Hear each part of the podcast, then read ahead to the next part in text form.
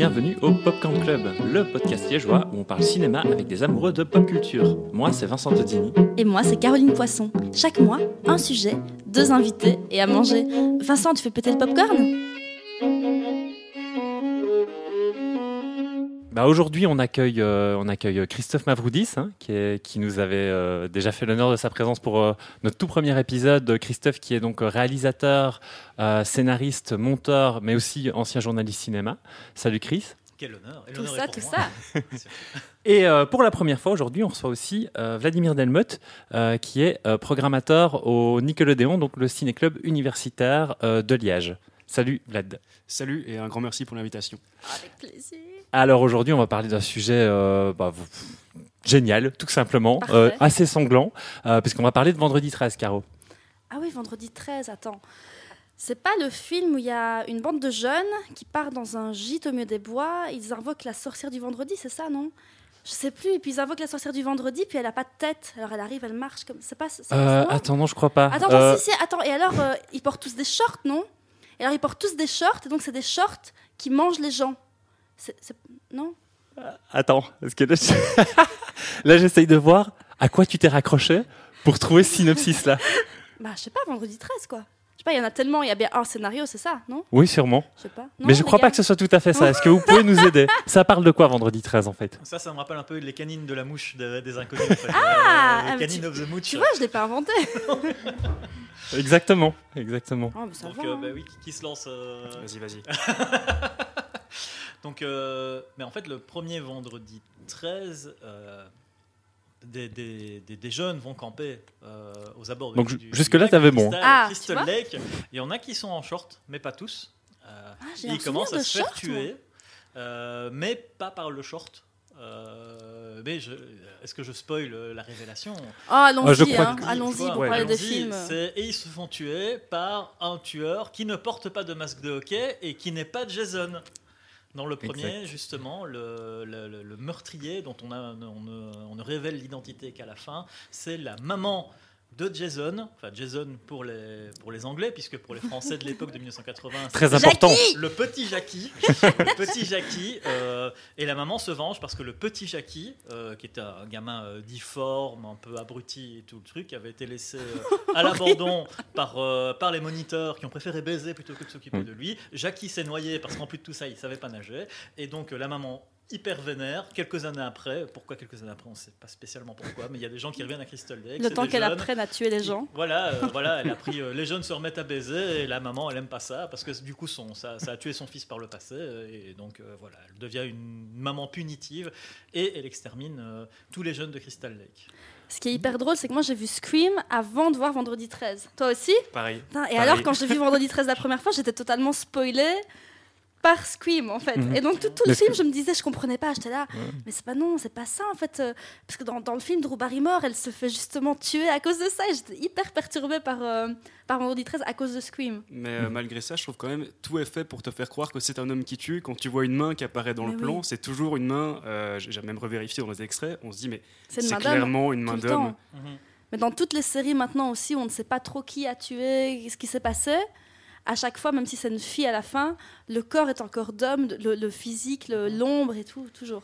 Bah oui, le, le- en fait, on a le film était, c'est vraiment une réponse à- au succès d'Halloween, donc de Carpenter, qui est arrivé en 1978, donc qui était euh, un peu le, le- la matrice du slasher. Donc un slasher, c'est euh, bah, Alors, ouais, voilà. un, un méchant avec un couteau qui tue des jeunes, euh, voilà, de préférence, qui ont eu tendance à, à faire un peu trop la fête et à avoir euh, un peu trop célébré les, les joies de la chair, quoi, on va dire.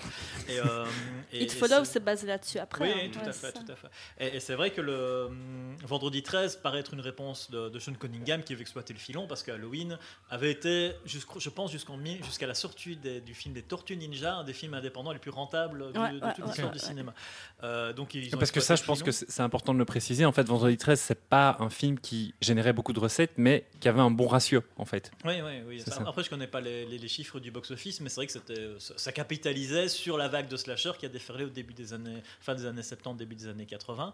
Mais en même temps, le film en lui-même, du fait justement, alors il y a beaucoup de slashers qui, qui nous laissent à deviner qui est le tueur, même la- le cadre et tout ça, ça rappelle moins, euh, moins Halloween, je trouve, que la baie sanglante de Mario Bava qui avait été réalisée en 1971, et où effectivement Et qui, là, on là est aussi- dans une baie, euh, il y a- et en fait il y a toute une série de meurtres qui, s- qui, qui- qui ont lieu, dont certains vus en vue subjective. et, euh, finalement, quand on voit le film, vendredi, le premier vendredi 13 ressent pas, ressent pas spécialement Halloween en fait dans, Ouais. dans sa Ou- manière même de Ou filmer. peut-être à sa scène d'introduction. Ah, peut-être à sa scène d'introduction, Voilà. qui effectivement, euh, là, euh, est en- entièrement en vue subjective. La scène d'introduction d'Halloween, donc, qui est complètement en vue subjective, et où, effectivement, là, on met l'identité révélée au bout de la scène. C'est un petit Oui, oui, ça. voilà, c'est On ça. le sait le très petit vite. Michel. Oui, Petit Michel. Très bien, on a fait le lien. On Donc, l'avait euh, passé c'est au parfait. ciné-club et tout le monde hurlait Michel. euh, Ouais, euh, Michel Meyer.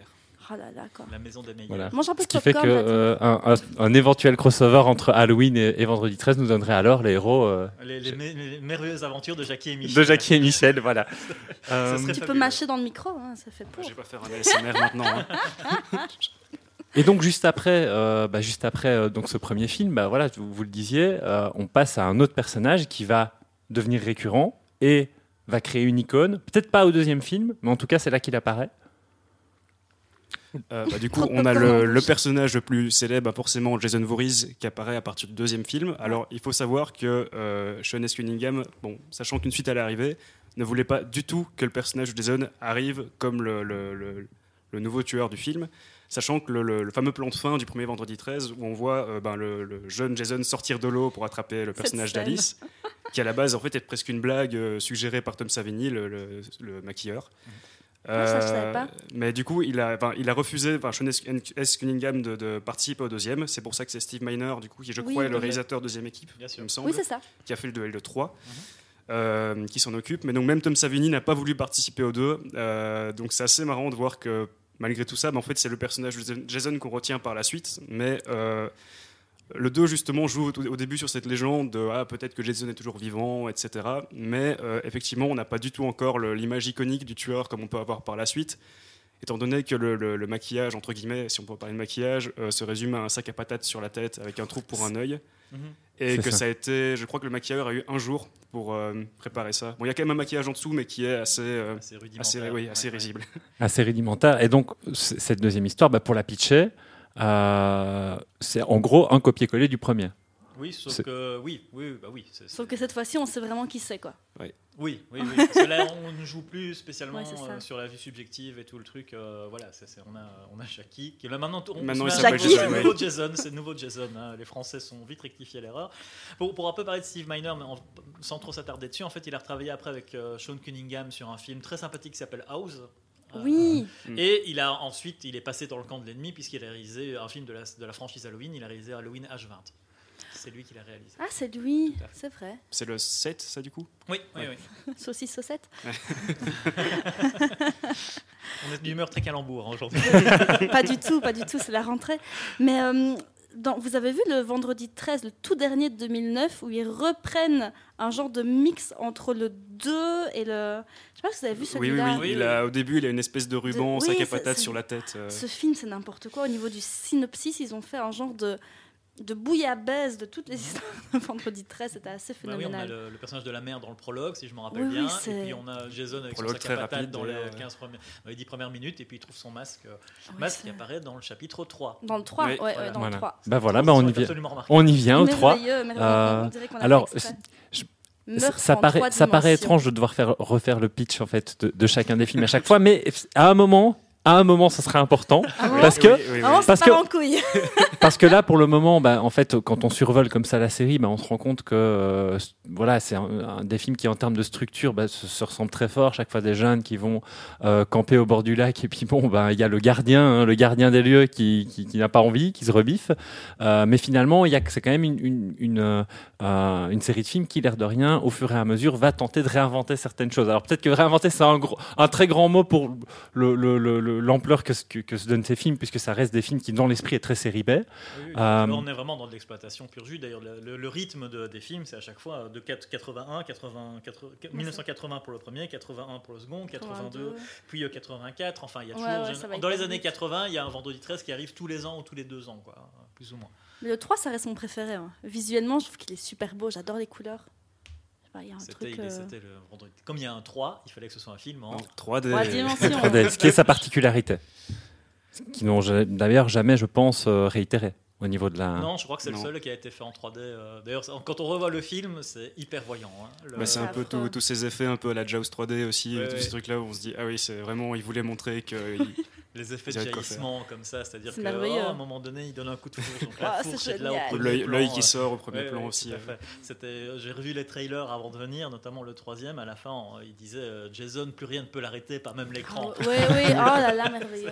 Il peut sortir comme ça. C'est- D'ailleurs, les, les trailers, sont- on en parlait avec Vladimir sur le chemin. C'est assez amusant de voir que le- les trailers des trois premiers films jouaient beaucoup sur le body count. C'est-à-dire Ouais. que tu avais 1, 2, 3, et à chaque fois, tu avais une image d'une des victimes euh, potentielles qui arrivait. Et Alors le body count, pour, euh, pour, pour vulgariser, qu'est-ce que c'est? C'est le nombre de cadavres voilà. euh, qu'il y a à la fin du film. dont Jason a le, le premier prix euh, au- au-dessus de tout, tous, euh, tous les slash- les slashers possibles, je pense. Ouais, ouais, ouais. Celui qui a tué Plus- le plus de monde. Plus de 150, je crois, Mhm. si on. bah, c'était avant le Covid. Bah, avec, Euh, avec son masque, Jason fait partie aussi de tous ces tueurs iconiques qui sont arrivés dans les années 80, donc avec Freddy, euh, Michael Myers, Pinhead de, de- d'Hellraiser, Ouais. euh, Aussi qui lui est arrivé un petit peu plus tard, donc ça fait vraiment partie de ces, euh, ces figures qui sont en même temps, contrairement à pas mal d'autres du mythe fantastique, et à l'exception euh, peut-être euh, de, de Pinhead, d'Hellraiser, ne sont que des créatures de cinéma. C'est des monstres qui n'avaient pas d'origine littéraire ou autre, contrairement à Dracula, Frankenstein Ouais, ou ouais, autre ouais, chose. ouais. Ce sont vraiment des, des créatures, qui, des, des- des monstres qui sont nés dans le système de production euh, des, des années 80 et qui étaient vraiment faits euh, pour, euh, qui visaient un public euh, euh, très spécifique aussi à ce moment-là. Il y a ce, ce, ce, ce- ce- ce troisième volet qui, en gros, à part la particularité notable de, de contrairement aux deux, presque complètement, presque complètement tuer le- le- l'antagoniste. Je- D'ailleurs, je me demande s'il n'avait pas prévu plus ou moins à ce moment-là d'arrêter la franchise. Ça, je ne sais pas, vous pouvez peut-être m'aider. Je saurais pas Ah. dire. Je suis Alors, pas j'ai- certain. je suis pas certain non plus, mais j'imagine que c'est plutôt avec le quatrième au Avec vu le du quatrième titre. au chapitre final. Alors- Oui, ouais. oui, oui, le Ouais. quatrième Alors, bah, chapitre final. Le donc- 3 aussi, évidemment, je ne sais pas si on l'a Donc, pour expliquer- c'est le moment où le masque fait son apparition, le masque de hockey devient iconique aussi. Euh, qui est, d'ailleurs un grand débat où on ne sait pas trop qui, a, qui a- est à l'origine du masque, mais euh, il semblerait que ce soit, enfin, une des hypothèses les plus probables, c'est que ce serait le, le directeur photo qui a voulu faire des tests pour la, justement la 3D et qui a été prendre un de ses masques de hockey à lui en fait pour voir comment ça ressortait à l'écran et du coup en fait ils se sont rendu compte que ça rendait bien et ils l'ont retravaillé en mettant justement les petites bandes rouges sur les Mhm. côtés. Enfin il semblerait que ce soit la, Ouais, ouais. la, la- la cause la, la plus probable mais bon euh, tout le monde se dispute toujours maintenant encore pour savoir qui est responsable de ça. Ah oui, chacun veut que ce soit son. Bah, c'est ça. Oui, sûr. parce que c'est vraiment devenu en même temps tout le symbole. J'ai presque envie de dire même que le- l'horreur des années 80 peut presque d'une certaine façon, euh, dans la tête de certaines personnes, c'est le masque de Jason. Ouais, ouais. Euh, c'est vraiment Mhm. quelque chose. Dans, autant je pense que personne ne dira que les films ne sont des grands, des grands moments de cinéma euh, en eux-mêmes, autant je pense que la- en tant qu'icône, Jason et son masque, c'est quelque chose que tout le monde connaît. Quoi. Mais c'est ça qui est encore plus surprenant quand tu découvres Vendredi 13 plus tard. Parce que moi, c'est- moi, quand il est sorti, j'étais pas née. Et quand tu le découvres après, en ayant été nourri par cette icône de masque, le premier, le deuxième, tu comprends rien. Tu dis, mais c'est quoi cette histoire? Pourquoi il est où Mhm. le masque? Moi, je cherchais le masque, je- j'essayais de faire les liens avec Scream, je ne comprenais pas. Je comprends la déception. euh, Tu vois, mais oui, Oui, tu oui, vois, totalement, tu, te- tu- totalement. tu te dis, mais il est où ce masque? Euh, Il est où Jason? Enfin, c'est quand quand, quand tu vois, quand as lu des bouquins et tout ça, puis tu vois le film et tu fais, mais hmm, D'ailleurs, finalement, dans le 3, quand il le récupère, c'est presque de manière un peu anecdotique, comme ça, euh, exactement. en récu- récupérant sur. Mais là, le- tu fais quand même ah. Sur, quand même, sur- ouais. sur un, sur, un, sur un jeune farceur Oui, qui c'est faisait des lui, blagues euh. en mettant le masque lui-même. Donc euh, c'est très marrant effectivement de voir que c'est complètement anecdotique à la base et puis Oui. qu'après ça n'a plus jamais quitté Jason. euh. Ouais, ils, voilà, ils ont dû se dire que l'icône fonctionnait bien. Mais donc pour en arriver à euh, cette fin de, de troisième volet, donc cette fin de troisième volet, bah, Jason euh, meurt, je mets des guillemets, meurt. Et alors le début du quatrième, qu'est-ce qui se passe En fait, en fait il n'est pas mort. Et en fait ça va devenir récurrent. Au, au début Oui. du 4, c'est comme Michael Myers aussi, c'est-à-dire que euh, Exactement. le- ils ont le côté increvable sans qu'on cherche spécialement à expliquer pourquoi. Euh, donc, euh, euh, d'ailleurs, souvent quand ils, ils essaient d'expliquer, à un moment donné, Mais- on se dit qu'on n'en a pas besoin finalement de savoir pourquoi. euh, Même si dans Halloween c'est un peu expliqué. Ils finissent par le dire, oui, oui. puis- Même ne serait-ce que la, la phrase de, de Donald Pleasance, ça, je crois, Oui, qui, oui. qui dit euh, c'est le mal absolu et que ça te suffit en fait. Voilà, oui, oui. Voilà. On- Là, on n'a même pas d'explication de ce Ah bah genre. voilà, C'est- En fait, c'est-à-dire que le film, j'ai l'impression l'animation fonctionne tellement sur ses codes que, euh, en fait, on a, on a eu plus besoin de, Oui, de le oui, justifier scénaristiquement, en fait, que. D'au- que- D'autant que les, euh, les- jusque-là, et pendant, pendant un bon moment, en fait, les, les films, euh, les films de Vendredi 13 ne sont pas des films fantastiques à proprement parler. C'est des films d'horreur, c'est des slashers, Ouais. c'est ce qu'on veut, mais il n'y a pas d'éléments surnaturels dedans. Euh, même, Pas comme un Freddy ou un. Voilà, ouais. exactement. C'est Jason, c'est pas une créature surnaturelle. Alors, il est robuste, il est acrobate, il est ce qu'on veut, euh, mais, euh, mais, mais c'est pas. C'est pas encore. Pas un encore, oui. À ce stade. Et donc, on en vient au quatrième volet, L'ultime retour. l'ultime J'ai retour. les titres en français. hein. Je trouve qu'ils sont toujours merveilleux en Ah, oui, français. Chapitre final, le- C'est le chapitre 8 final. Ah oui, ultime non, retour. non, le- Oui. le- on était. En Ah oui, français, oui, c'est celui-là, oui, Ah c'est oui, chapitre contre, final, attention. le moi, Mais on se fait avoir, mais ouais. euh, disons que sémantiquement, on est à peu Oui. près sur le même Oui, genre de oui, délire. Oui, c'est toujours très bien parce qu'en fait, on en tant que spectateur français, on sait même pas forcément qu'il y a un lien. C'est-à-dire que le premier, d'accord, c'est vendredi 13. Le 2, c'est le tueur de vendredi. Le tueur du vendredi. Le 3, c'est meurtre en trois dimensions. Effectivement, le quatrième, par contre, ça devient vendredi 13, chapitre final. Chapitre final, Mais oui, c'est euh, d'ailleurs, quand j'avais acheté le DVD en occasion du 4, euh, c'est vraiment un truc où je me suis dit, ah, c'est peut-être le dernier, j'avais vu les trois premiers avant, bon, bah, Ouais, ouais, ouais. allez, c'est pas très grave, j'imagine que je ne perds pas grand chose en termes scénaristiques de passer directement à celui-là. mais effectivement, j'ai rien prévu vu que c'était la suite. Mais euh, Ouais, ouais. Et c'est vrai que sur celui-là, par contre, voilà, ils se décident, ils pensent qu'ils ont fait le tour, je pense, de- du, du- du filon. Euh, bon, bah voilà, ça fait, ça fait, ça fait, ça fait quoi? Il arrive en, voilà, il arrive en, il arrive en 84 le chapitre final. Donc en même temps, ils se disent bon, euh, quatre films, euh, quatre films sur vendredi 13 depuis 4 quatre- films en 4 ans. en 4 ans, c'est pas mal. Ouais. Si on arrêtait quoi. Euh, par contre, ce qui est toujours amusant, c'est que c'est souvent dans ces petits films d'horreur. euh, euh, série B qu'on peut voir apparaître des noms qui deviendront plus célèbres par la suite. Donc il y avait Kevin Mhm. Bacon qui meurt dans le premier, euh, dans, dans- dans le premier. Oui, Très donc c'est vrai que ça, on n'en parle mort. pas. Et c'est aussi euh, une, euh, un, un code qu'on n'a pas encore cité euh, qui est lié au slasher, qui est, il est, c'est une death by sex en fait. Oui, oui. Euh, Mais parce qu'en fait, on en parlait hein, juste euh, avant. voilà. Oui, mais oui, mais voilà. Mais de là- Mais effectivement, c'est exactement ce qui arrive à Kevin Bacon. Il termine euh, sa petite affaire et là, il se fait euh, transpercer la gorge Ouais, et voilà. Donc, dans le premier et puis dans le dans le 4 en question, bah, il y y, a Crispin Glover, Oui. oui, incroyable. Donc c'est voilà. le c'est père vrai qu'on McFly en, lui, en, qu'on- en personne. Voilà, c'est ça. Donc quand on se refait les vendredis, c'est pas forcément un truc auquel on est préparé ou, ou ce dont on se souvient, mais oui, il y a le, le papa de Marty McFly Et- qui est, qui Ouais, est dans. Et qui a une technique de danse très particulière. Oui. J'invite tout le monde à, à revoir le film pour voir Crispin Glover. Et puis il y a, il y a aussi donc euh, Corey Feldman. Euh, Corey Feldman, donc euh, un futur Goonies, euh, et, euh, Mhm. qui là euh, va être celui qui va tuer Jason, puisqu'il Mhm. prend le rôle du seul personnage qui revient de ce- vraiment, de, qui est vraiment le, le seul véritable À ennemi de, de là, Jason ouais. de manière récurrente, qui est euh, To- Tommy Jarvis, qui reviendra donc dans trois films. Donc, Mhm. euh, qui Oui, dans tout à fait. celui-ci, euh, où théoriquement il tue Jason, mais encore une fois, Mais en fait, ça. non. mais en C'est fait, ça. non. Vous savez que souvent, je sais pas si. euh, J'ai été étonné de voir à quel point on joue souvent sur la, la- la bêtise, enfin l'état mental de Jason pour finalement l'abattre. C'est-à-dire qu'à un moment donné, on s'est passé pour sa mère. Je pense que c'est dans le 2 où il y a une, le, le personnage principal Dans le 2, dit ouais. Ou euh, dans- Ah, euh, dans le- Jason. euh, Ça fonctionne elle- elle dans le l'engueule 2, comme sa mère. Et ça- Et ouais. là, dans le quatrième, Mm. Corey Feldman, qui est présenté comme un génie du maquillage et tout le truc, se grime en, en Jason jeune Lui, ouais. pour le troubler et, euh, et parvenir à, et parvenir à la C'est même utilisé dans le remake Oui, Ouais. totalement. ouais, ouais. Mais Le, j'ai- le- le remake suite, Euh, ouais. on ne sait Ouais. pas. Mais on y viendra. Mais j'ai jamais compris pour, comment Oui, il tu avait compris ce. Oui. tout ce système-là, moi, le, le personnage de Tommy Jarvis, justement, dans le 4. euh, Mhm. Au final, mais je trouve que la scène de fin, mine de rien, par rapport aux autres Vendredi 13, mais- enfin, même ceux qui viennent après, hein, où tu as, quand même ce truc où tu attends, tu attends de voir les meurtres, il y a quelque- quelque chose d'assez jouissif à voir ça, Bien sûr. Mais que euh, quand le personnage de Tommy Jarvis tue euh, Jason Voorhees dans le 4, c'est vraiment très violent, je trouve, en Mhm. fait, le, le die, die, Ouais, euh, ouais. Oui, oui, oui, tout à fait. Ben, je pense qu'il il y avait- cette idée que euh, Tommy pouvait devenir fou. Mm. Je crois que ça, par contre, il l'avait déjà mis, déjà, ce qui allait être exploité dans la suite d'ailleurs. hein. Euh. Mais, mais jamais totalement.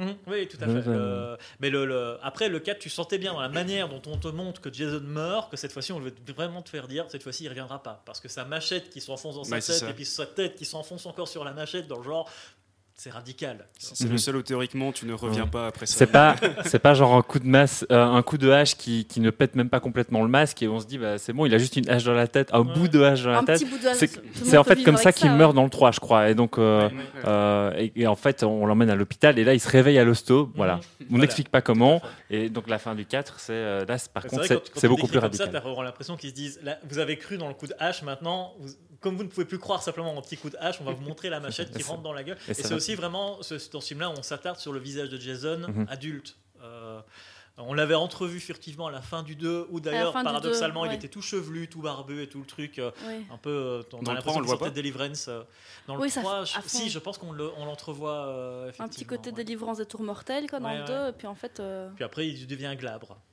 Oui, c'est ça. On comprend pas trop pourquoi. Euh, bah, c'est vrai que l'air de rien, même si il passe son temps à massacrer des jeunes, euh, euh, des jeunes gens, il y a des moments où il se prend des coups. Il se Mhm. prend du dégât et je me demande si à un moment euh, on peut pas se dire allez c'est bon. Là on imagine qu'il a brûlé.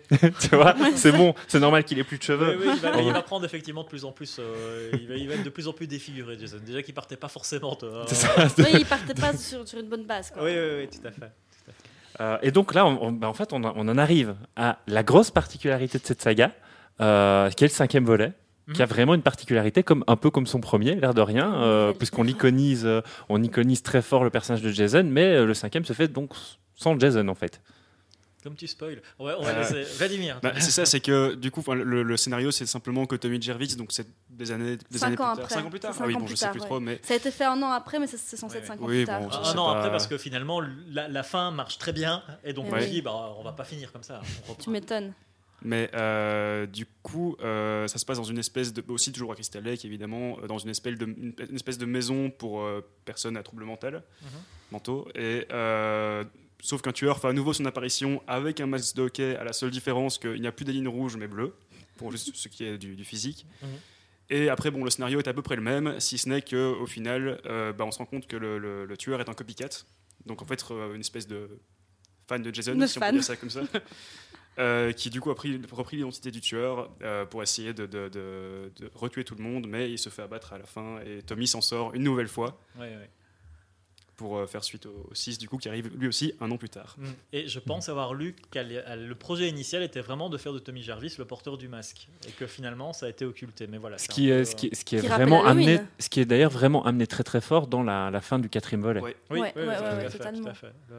On, peut voir aussi, d'ailleurs, quand on en parle encore une fois comme ça, qu'il y a beaucoup de, de- de films fantastiques où euh, les, les séquelles se déroulent dans des hôpitaux. Euh, notamment, euh, ben voilà, on, on a un des Freddy Halloween aussi. euh, on a Halloween 2. Halloween, on a, euh, Freddy. On a Carrie. Freddy Près de- 3, on se retrouve dans, Non, encore une c'est fois ça. dans un hôpital avec des personnages troublés mentalement. Hellraiser 2 aussi voit Kirsty qui arrive dans un, dans un hôpital euh, psychiatrique. Donc euh, je pense évidemment qu'on se dit. c'est- En même temps, c'est un passage un peu obligé Le- quand tu ne pas- allez, de la Il y a folie. des gens qui prétendent avoir vu l'ordre de la folie, mais ça, Ouais. il, est, il est- voilà, il est fait pour ça. Ah ouais, ouais. Euh, mais c'est vrai qu'on va le- ces franchises-là amènent souvent dans un hôpital psychiatrique. Comme tu dis, en même temps, ça tombe. À un moment donné, oui. tu dis, on récupère un personnage qui va raconter à tout le monde l'incroyable. euh, on va pas se dire, ok, c'est bon, assieds-toi, mange de chips, on va faire un scénario de ton histoire. on va plutôt, on va plutôt se dire, ah bah on va un petit peu le faire soigner. C'est ce clair. passe. Mais sais, dans, dans Halloween, il y a cette petite fille qui, euh, qui tue et qui remet le masque. Et C'est ça, dans donc peut-être. Halloween 4. C'est dans la 4, fin voilà. d'Halloween 4. C'est peut-être aussi, peut-être, enfin, je ne sais pas, là, je donne un peu une hypothèse ou quoi, mais qui se sont dit, on va pas partir là-dedans pour. Oui, c'est- en fait, c'est quelque chose en même temps quand on regarde euh, que, que, ce que les, les narrateurs américains utilisent assez souvent, c'est cette idée qu'à un moment donné, le, le, les- les- le- le personnage positif qui affronte le mal va devenir l'ennemi aussi lui-même. Il y a eu plusieurs variations, même en comics notamment, de, Ouais, euh, oui, de cette idée, notamment, tu as eu des comics Hellraiser où Kirsty échange littéralement sa place avec Pinhead. Et donc elle fait un pacte pour remplacer Pinhead euh, Mm. dans Les Enfers. Euh, même dans la série elle-même, les séries Hellraiser, il y, a des mo- il y, a, il y a un épisode où Kirsty revient et où c'est elle qui invoque, qui, qui- qui invoque les Cénobites pour se, pour, pour se venger d'un mari volage. Et même, même le- visiblement, le- une des orientations que prenait Neil Blomkamp dans, son, dans, dans l'Alien qu'il préparait, Mhm. on a vu des concept art où il y Mhm. avait une espèce d'hybridation entre Ripley et, et l'Alien aussi. Donc il y, a, il y a toujours eu cette idée à un moment donné. C'est presque un trope, j'ai envie de dire, de se dire ah bah tiens, comment est-ce qu'on Tu- fait pour exploiter une histoire? Eh ben, on va rapprocher le protagoniste de l'antagoniste et peut-être switcher. C'est- quelque chose qui est relativement euh, utilisé. Dans- dans- Et brouiller un peu les références. Énormément et- de sa- même saga, indépendamment de l'or, il y a toujours un moment, euh, souvent au troisième volet, où il faut Mhm. euh, jouer sur la part d'ombre du personnage oui, que l'on suit. Et donc, euh, voilà, voilà ce, donc ce cinquième volet, euh, là, on, on, euh, on en est au 5 déjà. Oui. Où, où, donc, on n'a pas affaire à Jason, on l'apprend à la fin du film. Euh, on a en fait affaire à une banale histoire de vengeance d'un homme qui, pour venger la mort de son fils, en fait, euh, euh, choisit de, de- d'utiliser l'icône, quoi. Mhm. Et donc là, l'air de rien, c'est dans un discours un peu méta, je ne sais pas si j'extrapole beaucoup, mais euh, euh, je, je pense qu'il y a déjà une conscience aussi des producteurs de se dire, tu, voilà, on a tellement réussi à, à créer un truc avec le masque qu'en réalité, peu importe. le masque suffit. Mhm. Voilà, exactement, le masque suffit. Mais voilà, c'est pas en fait une, une, une trajectoire qu'ils vont garder. Non, parce que je pense qu'en même temps, les, euh, je crois que les spectateurs, ils voulaient voir Jason. Je pense qu'ils veulent pas voir un copycat. C'est comme si tu te dis, je vais voir un film de Freddy Krueger et qu'à la fin du film, c'est pas Freddy Krueger, c'est quelqu'un d'autre, c'est Scooby-Doo, quoi. Ouais, c'est ça. Alors tu vas voir Halloween 3 et il n'y a pas Michael Myers. Quoi. oui, oui, voilà. Qu'il y a tiens. pas mal de gens qui ont été, Moi, j'ai adoré le 3, Ah, moi aussi. j'avoue. Oui, c'est ça, mais c'est. euh, Enfin, on pourra faire un spécial Oui, on Halloween. fera, Ouais, ouais, y aller, quoi. Mais oui, mais effectivement, on revient euh, et puis on arrive le 6. Voilà, c'est le préféré de Vlad. Ouais. C'est ça. Mais Parce que là, c'est là que ça- finalement la particularité, la dernière particularité que, que j'ai l'impression la pop culture alloue euh, au personnage de Jason Voorhees arrive à ce moment-là. Allez, c'est y aller, Allez, bah, je ne sais pas si c'est vraiment mon préféré, mais je crois que c'est celui qui m'a le, le plus marqué. Mais euh, dans, ce- dans le- celui-là, ce qui se passe, c'est que Tommy Jervis revient une nouvelle fois, sauf que là, il va ouvrir la tombe de Jason et, euh, pour essayer vraiment de, de détruire Magnifique. le corps une fois pour toutes. Sauf qu'en plantant un pion en métal dedans, bah, le tonnerre, évidemment, à ce moment précis, parce que. Parce que Parce qu'il fallait citer parce que- Frankenstein. parce que, voilà, voilà. il fallait citer Frankenstein. Euh, donc frappe le, le- le corps de Jason qui se, se réveille du coup en mort-vivant. Parce que du coup, ben, le sixième vendredi 13 s'appelle euh, Jason Lives en VO et donc Jason le mort-vivant. Parce que là, comme tu disais Christophe, le, le- le fantastique fait son incursion dans l'univers. Et donc Jason devient un zombie euh, indestructible, s'il n'était pas déjà avant presque. Mais, euh, mais ce qui est assez intéressant dans celui-là, je trouve, c'est euh, annoncé dès, le- dès le générique en fait, où, euh, comme, vraiment comme James Bond. euh, Mhm. comment expliquer ça? Bah, Jason arrive de profil et en fait fond l'écran avec sa machette et le, le sang se met à couler donc c'est vraiment comme euh, bah, James Bond qui arrive et qui euh, tire contre l'écran et là en fait pour moi je, je le dis souvent je le définis un peu comme ça le 6 pour moi c'est le, le- c'est un peu comme le, le Freddy 3 de Chuck Russell euh, Ouais. dans, dans la saga Mhm. Freddy bon en moins bon hein, ça c'est Mhm. c'est une évidence mais euh, où là vraiment on décide que bah, voilà, Jason va devenir le personnage principal de la saga euh, même si c'était plus ou moins déjà le cas avant mais là on se presque- du 5 un peu. c'est ça, mais alors Ouais. ça Bah, devient le- presque même limite le, le héros, c'est lui qu'on vient voir. Et d'ailleurs. Bah, déjà, euh, ouais, c'est assez euh, visible dans le fait qu'on met son nom dans le titre. Ah oui, clairement. Voilà. Bah, c'est ça. D'ailleurs, je crois qu'on parle à partir de ce moment-là presque de la saga des Jason, selon certains. Mais que c'est d'ailleurs un truc que j'ai remarqué dans celui-là, qui a pas à ma connaissance dans les autres, ou en tout cas pas volontairement, c'est que c'est le seul euh, de tous les films où il y a des, certains plans où en fait on ne suit que Jason tout seul, euh, parfois au ralenti ou, euh, Mhm. ou juste en vitesse normale, mais qui se- même parfois se met comme ça entre deux séquences où juste bah, on va au lieu de voir par exemple des ados fuir euh, Jason, bah, en fait on va le voir lui En traquer les jeunes. Très souvent, bah voilà, c'est un peu ce côté où, euh, bah voilà, on- d'où le, le tueur va arriver, etc. Quand on, on attend un peu un meurtre qui va arriver de manière assez évidente. Et là, en fait, non, on voit le tueur depuis peut-être, euh, je sais pas, euh, 30 secondes, une minute, avant qu'il arrive au meurtre. Donc c'est là que je me dis, mais c'est quand même assez, euh, assez particulier comme manière de faire par rapport aux autres. Et même après, c'est même pas spécialement repris, je pense. Euh, il est beaucoup plus arché comédie aussi, celui-là, Ouais, euh, très ouais. assumé.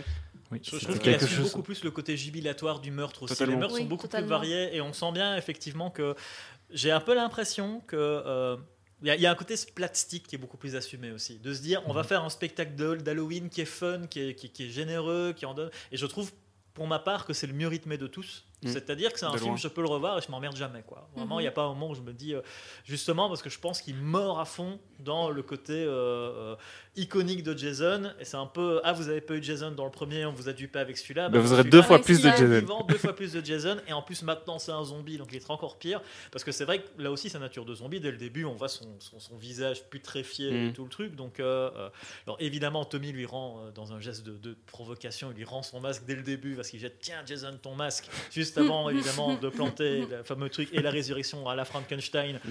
fallait le faire quand Bah même. oui, ouais, ouais, Vraiment, il fallait oser. Hein. pauvre Tommy Ouais. Euh, il aurait dû faire ça euh, par beau temps Mais oui. il y avait pas de souci. Ouais, ouais. Quelle idée Voilà. Mais il y a vraiment ce côté cadeau aux fans du 6, Mhm. quoi. Vraiment fond. de se dire, euh, allez, euh, ça vous a manqué, on vous donne tout, quoi. oui oui oui, tout Mais euh, c'est marrant parce que moi, quand j'étais petit, j'étais un des. Euh, je, je crois que je dois être dans les dernières générations à avoir connu les vidéoclubs. Et justement, il y avait tous les, les, les vendredis 13 qui étaient sur les étagères.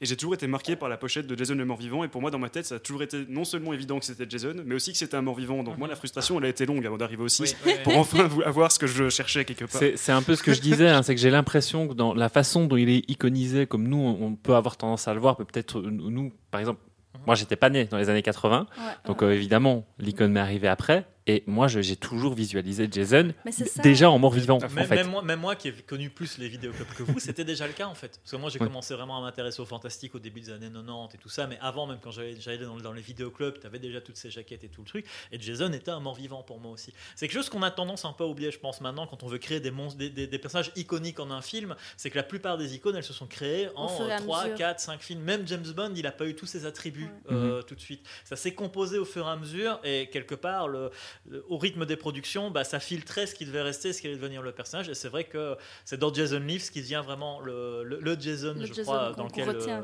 voilà, que tout le monde va retenir euh, co- comme, euh, avec toutes ses particularités. euh, c'est un mort, c'est un mort et tout le truc. Et je pense aussi qu'à partir de celui-là, ils vont essayer à chaque fois de trouver un argument en plus. Euh, pour que les spectateurs reviennent. C'est-à-dire que je crois qu'ils se rendent bien compte que juste un body count c'est plus suffisant et que pour que les spectateurs reviennent, il faut mettre Jason dans une autre situation Mhm. ou le mettre devant un autre adversaire, faut quelque chose qui, euh, qui renouvelle quoi. On va en reparler. Dans, ce- dans ce on que tu dis, ça prouve vraiment que c'est devenu le personnage principal en fait. Oui, Du bien coup, sûr. ça, c'est- c'est- Je me rappelle pas des Jason à la euh, plage. ouais, Jason- je me rappelle pas des, des, des pochettes des, des cassettes euh, au vidéoclub. Par contre, petit aparté, moi ce qui m'avait hyper marqué au vidéoclub, c'était la, la pochette de Chucky. Ça a été mon premier, mon premier film, mais j'en faisais des cauchemars. Tu sais aussi littéralement, mais maman, si tu m'écoutes, euh, vraiment, euh, je, je traînais tout le temps dans le rayon, vidéo, enfin, ray- rayon horreur des vidéoclubs et j'étais fasciné par ça. Et euh, je me rappelle les pochettes de Chucky. Ah, celle où il les- coupe avec les ciseaux, le 2, le, oui. le bah, moi, celle du, 1, du 2 jouet. et du 3.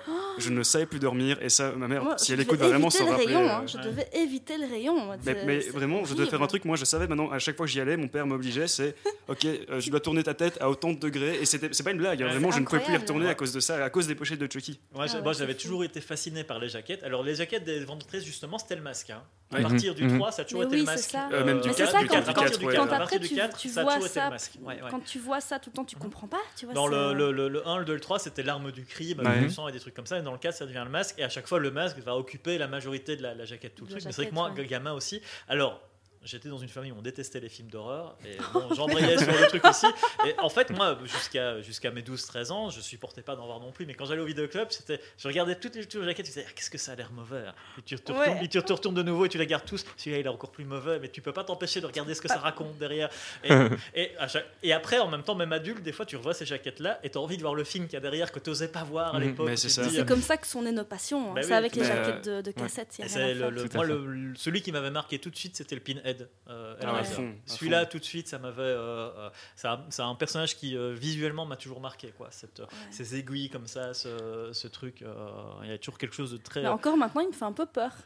Cette pochette me fait encore peur. Je ne. Mhm. Ah.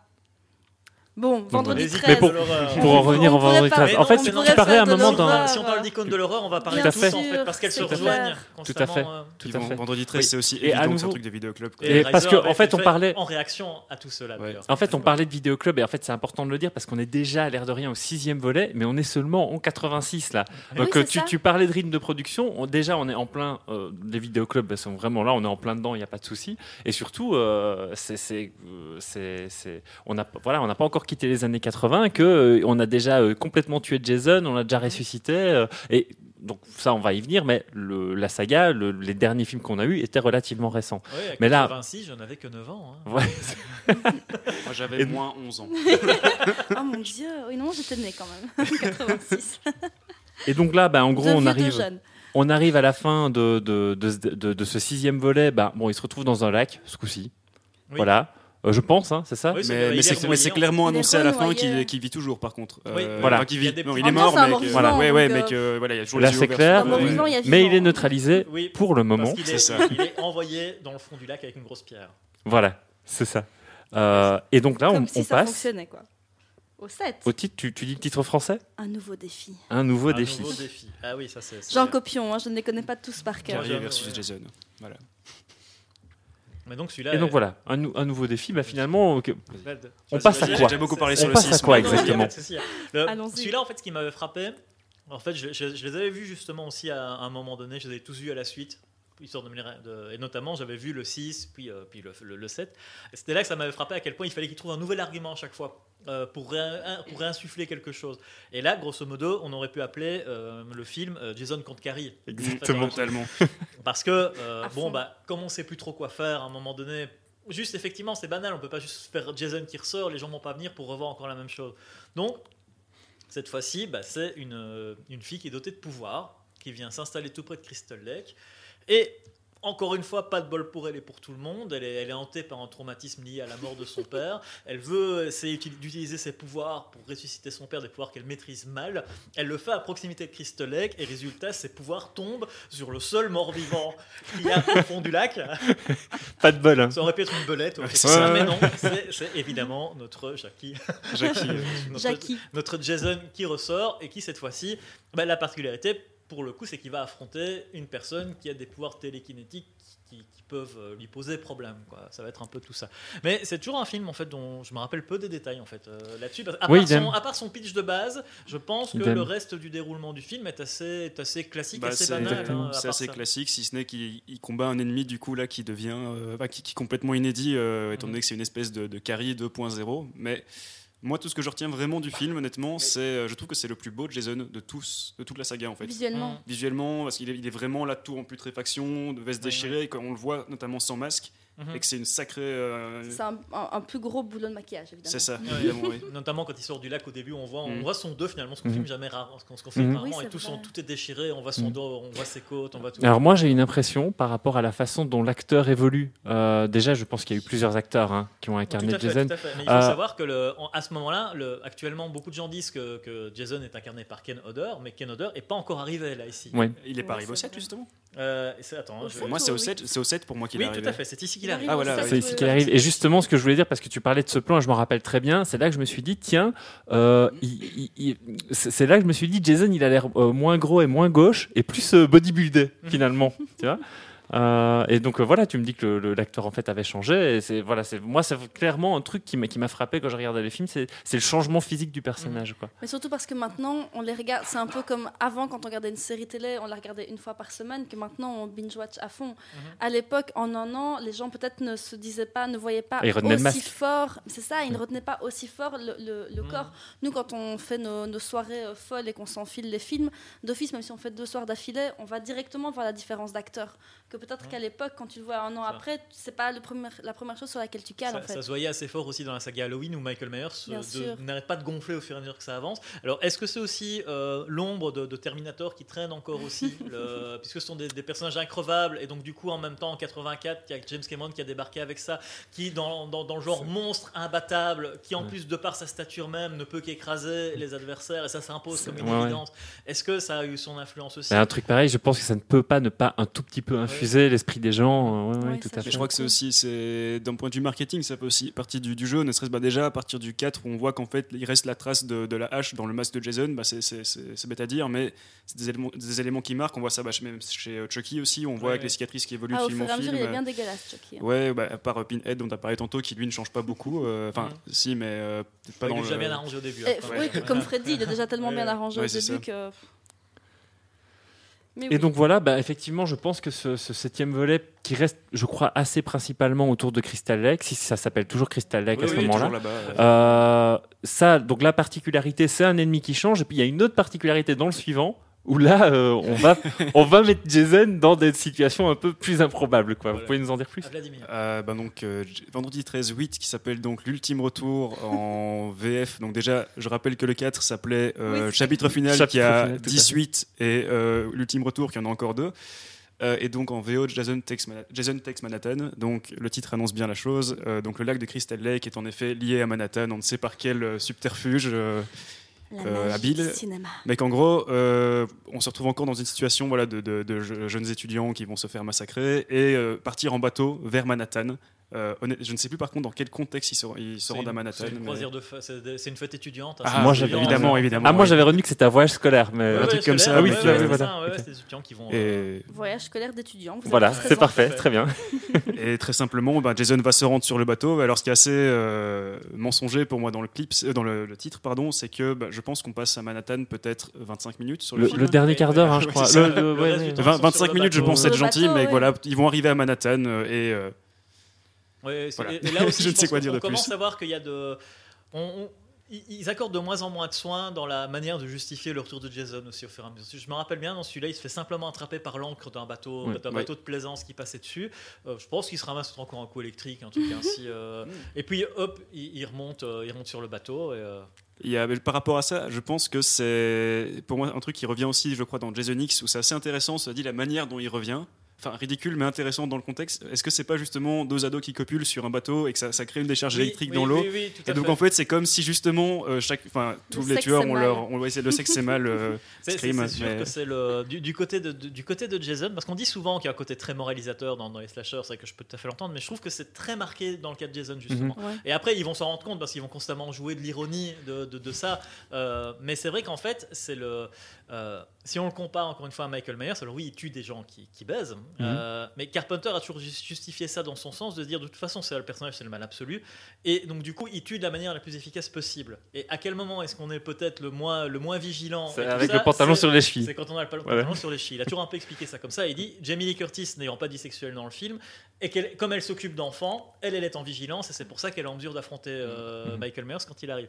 L'origine de Jason, elle est vraiment liée au fait que euh, Ouais. des, des étudiants aient baisé. Mais il y a vraiment, oui, c'est ça. Et puis il y a même un discours, je vais dire, qui est tenu à un moment et sur lequel il y a beaucoup d'emphase dans le premier film euh, de la mère qui explique ses raisons. À un moment, Oui, oui, voilà, il y a toujours ce, ce- ce C'est genre de scène. oui. le, le point de départ, c'est vraiment parce que des jeunes ont, ont forniqué, Voilà. euh, ont bah, c'est la raison de sa mort, hein, donc Voilà, c'est peut-être la vengeance qui est toujours là. euh. Donc voilà, c'est- c'est- mais, mais là, il y a vraiment un lien très net entre le fait que des, des- des ados aient baisé et le- l'émergence et la naissance de- du, du mal, quoi. Euh, ce qui n'est pas forcément la lecture qu'on peut faire d'Halloween.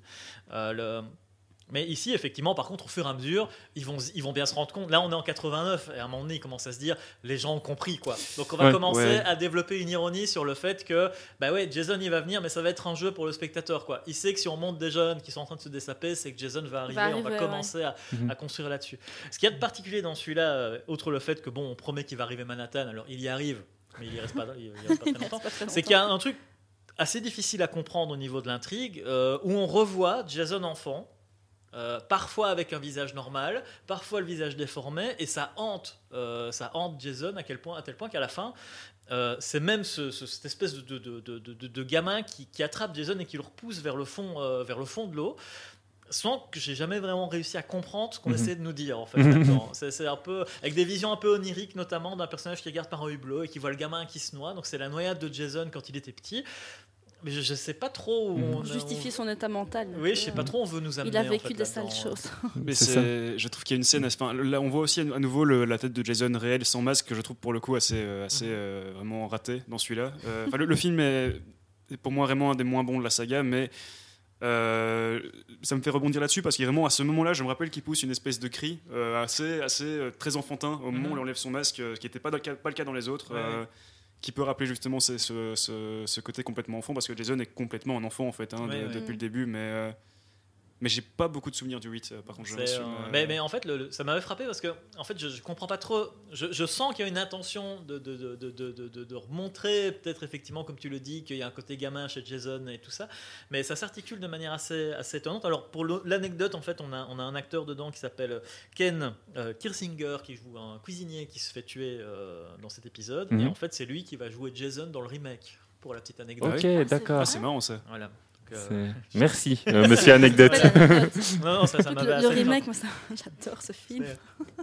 C'est- vrai Oui, je sais, on arrivera après, on y. On arrivera va, après. on va y Mais- mais je arriver. crois qu'à ce moment-là, ils ont déjà. Je pense que même. On, est, on arrive déjà à la fin des années 80. Et On est en a un 89, sens- Il y a une Ouais. lassitude, en fait, je crois, même par, rapport au, par rapport à ces personnages iconiques qui est en train de s'installer pour le spectateur. D'ailleurs, j'ai l'impression France qu'il. et en Belgique, c'est un DTV celui-là. C'est-à-dire qu'il ne Ah sortira oui. pas en salle. Oui, Le pas en Jason. Takes Manhattan, il y avait Ah bon juste. Je me rappelle. C'est un peu le gendarme à New York en même temps. Oui, le oui, hein, c'était une grande affiche dans les vidéoclubs. Je crois que c'était un grand événement de vidéo- vidéoclub avec euh, Jason, Manhattan et la, ma- voilà, le couteau qui passe au-dessus de la ville. Ça donnait envie Oui. de le voir malgré tout. hein. C'est ça, Euh, c'est ça. C'est sûr que c'est un, c'est- c'est un truc très vendeur. il y a un côté un peu pulp comme ça je trouve dans la manière Ouais. dont il le vend qui n'est pas pour moi pas du tout présente dans le film mais, Non, non, euh, tout à fait, tout à fait. Oui, ça n'a pas, ça a pas du tout la dimension de l'affiche.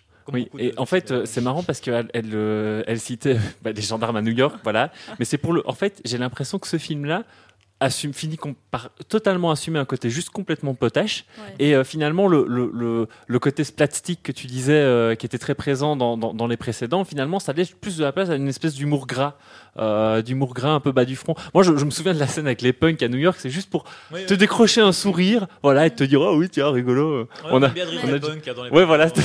Mais je pense qu'il y a aussi un peu ce truc comme ils nous ont fait dans Jurassic Park 2, qu'on t'annonce que ça va être euh, à New York, donc tu t'attends à 15 000 scènes. Enfin, Mhm. c'est pas New York, mais peut-être Jurassic Park 2. Oh, je c'est- sais ils arrivent, San euh, Diego. San San Diego, Francisco. San- San Francisco.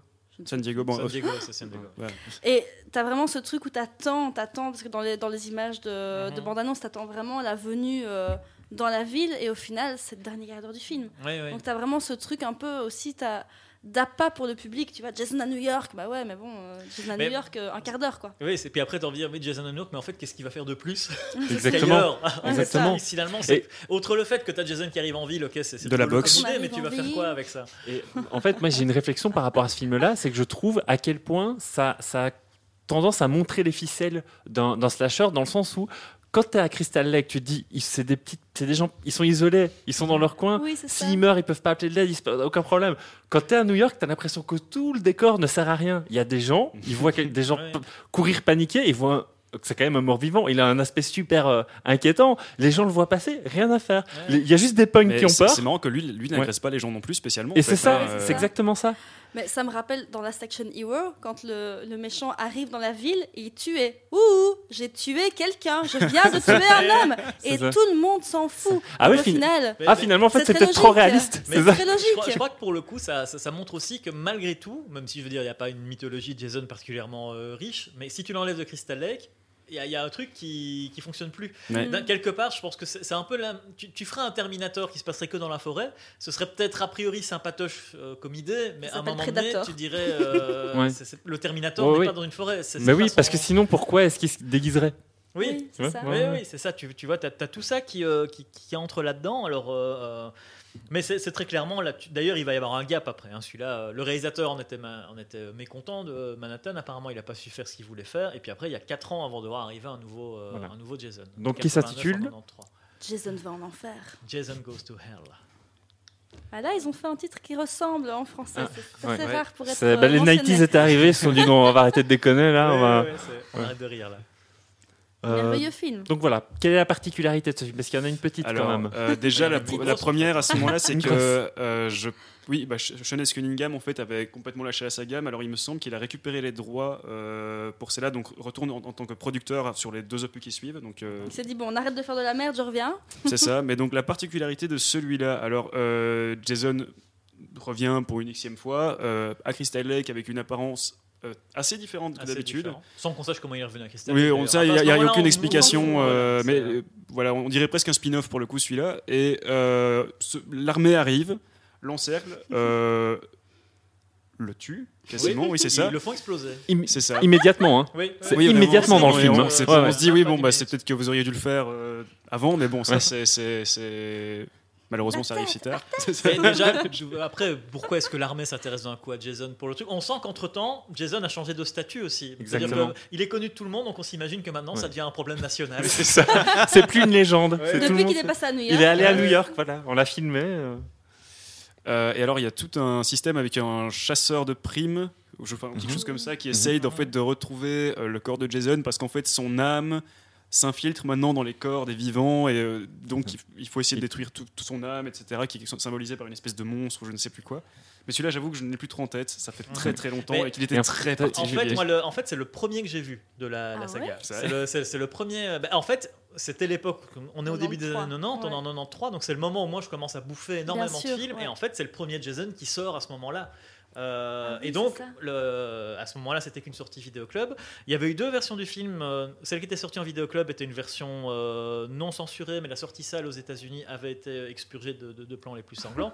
Effectivement, comme, comme Vladimir le disait, il y a un changement dans la presse, c'est-à-dire que c'est New Line là, qui, récupère, Mm. euh, qui récupère les droits de, de, de Jason. New Line qui produisait également les Freddy. Ah. Ce qui va amener euh, forcément un regroupement attendu des deux franchises depuis longtemps. Mais en même temps, ils disent il faut qu'on trouve qu'on fasse quelque chose de neuf. Et en fait, ils vont s'inspirer, j'ai l'impression, d'un autre film qui, je pense, faisait partie de leur catalogue, mais je suis pas certain, qui s'appelait Eden, que vous avez peut-être en, vous avez Ouais, peut-être à parlé. En fait, Eden racontait l'histoire de, de deux extraterrestres qui s'affrontent, mais en fait, ils ont comme particularité de, de passer dans, dans- dans- dans le corps d'autres personnes. C'est-à-dire que le- le- l'extraterrestre qu'on traque, il a une espèce de parasite qui fait avaler à d'autres personnes. Comme Une dans fois que les Faculty. personnes. Ah, Faculty, c'est que du recyclage Ouais, de tout ça. ça. J'aime pas Ouais. beaucoup Ouais. Faculty. Pour, euh, voilà. On en parlera J'aime jamais. j'aime pas non plus. J'aime pas non plus. Allez, note, hein. C'est- Euh, Euh, C'est-à-dire que oui, en fait, donc du coup, tu as ce parasite extraterrestre qui rentre dans les gens, qui prend leur contrôle, et en fait, c'est ce que Jason commence à faire dans cet épisode-là. C'est-à-dire, il explose, donc il reste plus que son cœur. Euh, alors, par un, un- un tour de passe-passe incroyable, le cœur hypnotise le savant qui est en train de découper les restes de. Jason, et il, mange- il avale le cœur, le cœur, et donc il est possédé par Jason. Donc en fait, Jason est dans le film, mais il va quasiment pas agir sous l'apparence de Jason.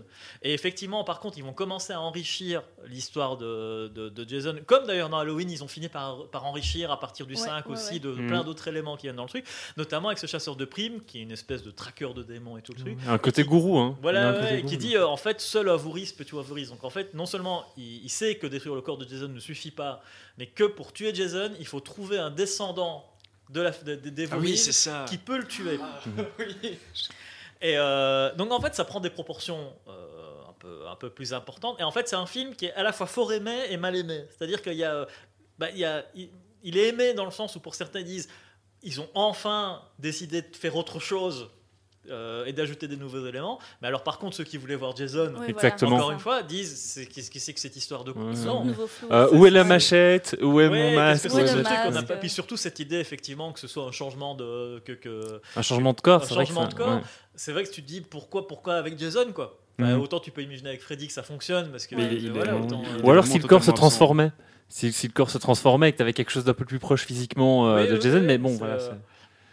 Mais d'ailleurs, d'ailleurs, à la fin, on ne sait pas trop pourquoi il rentre finalement dans le On ne corps. Parce qu'en fait, ce qu'il ne doit pas faire, c'est retrouver le corps d'un de ses descendants. Mhm. Et il y a un truc qui se il rentre finalement dans le corps d'un de ses descendants et il reprend. Et là, tu sais pas pourquoi il reprend sa forme. Ouais, c'est y ça. compris avec Ouais, son ouais. masque et tout le truc.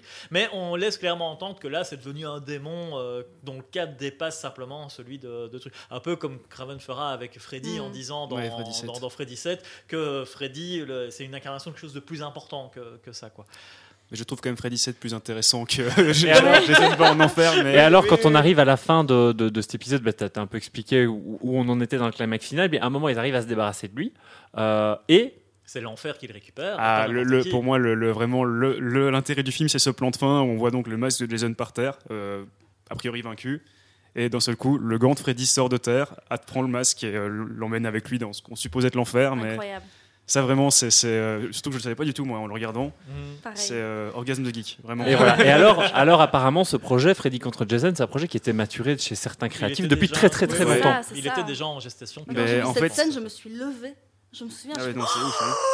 un genre de cri du Mais cœur euh, comme ça. dans, dans- pour revenir d'ailleurs à vendredi 13-6, euh, il y a justement une scène où on voit une. le, de- le 6 d'ailleurs, c'est le seul où il y a des enfants euh, à Crystal Lake, on a oublié de le préciser.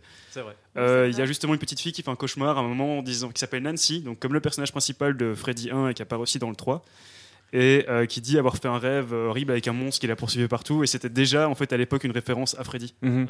C'est juste. Voilà.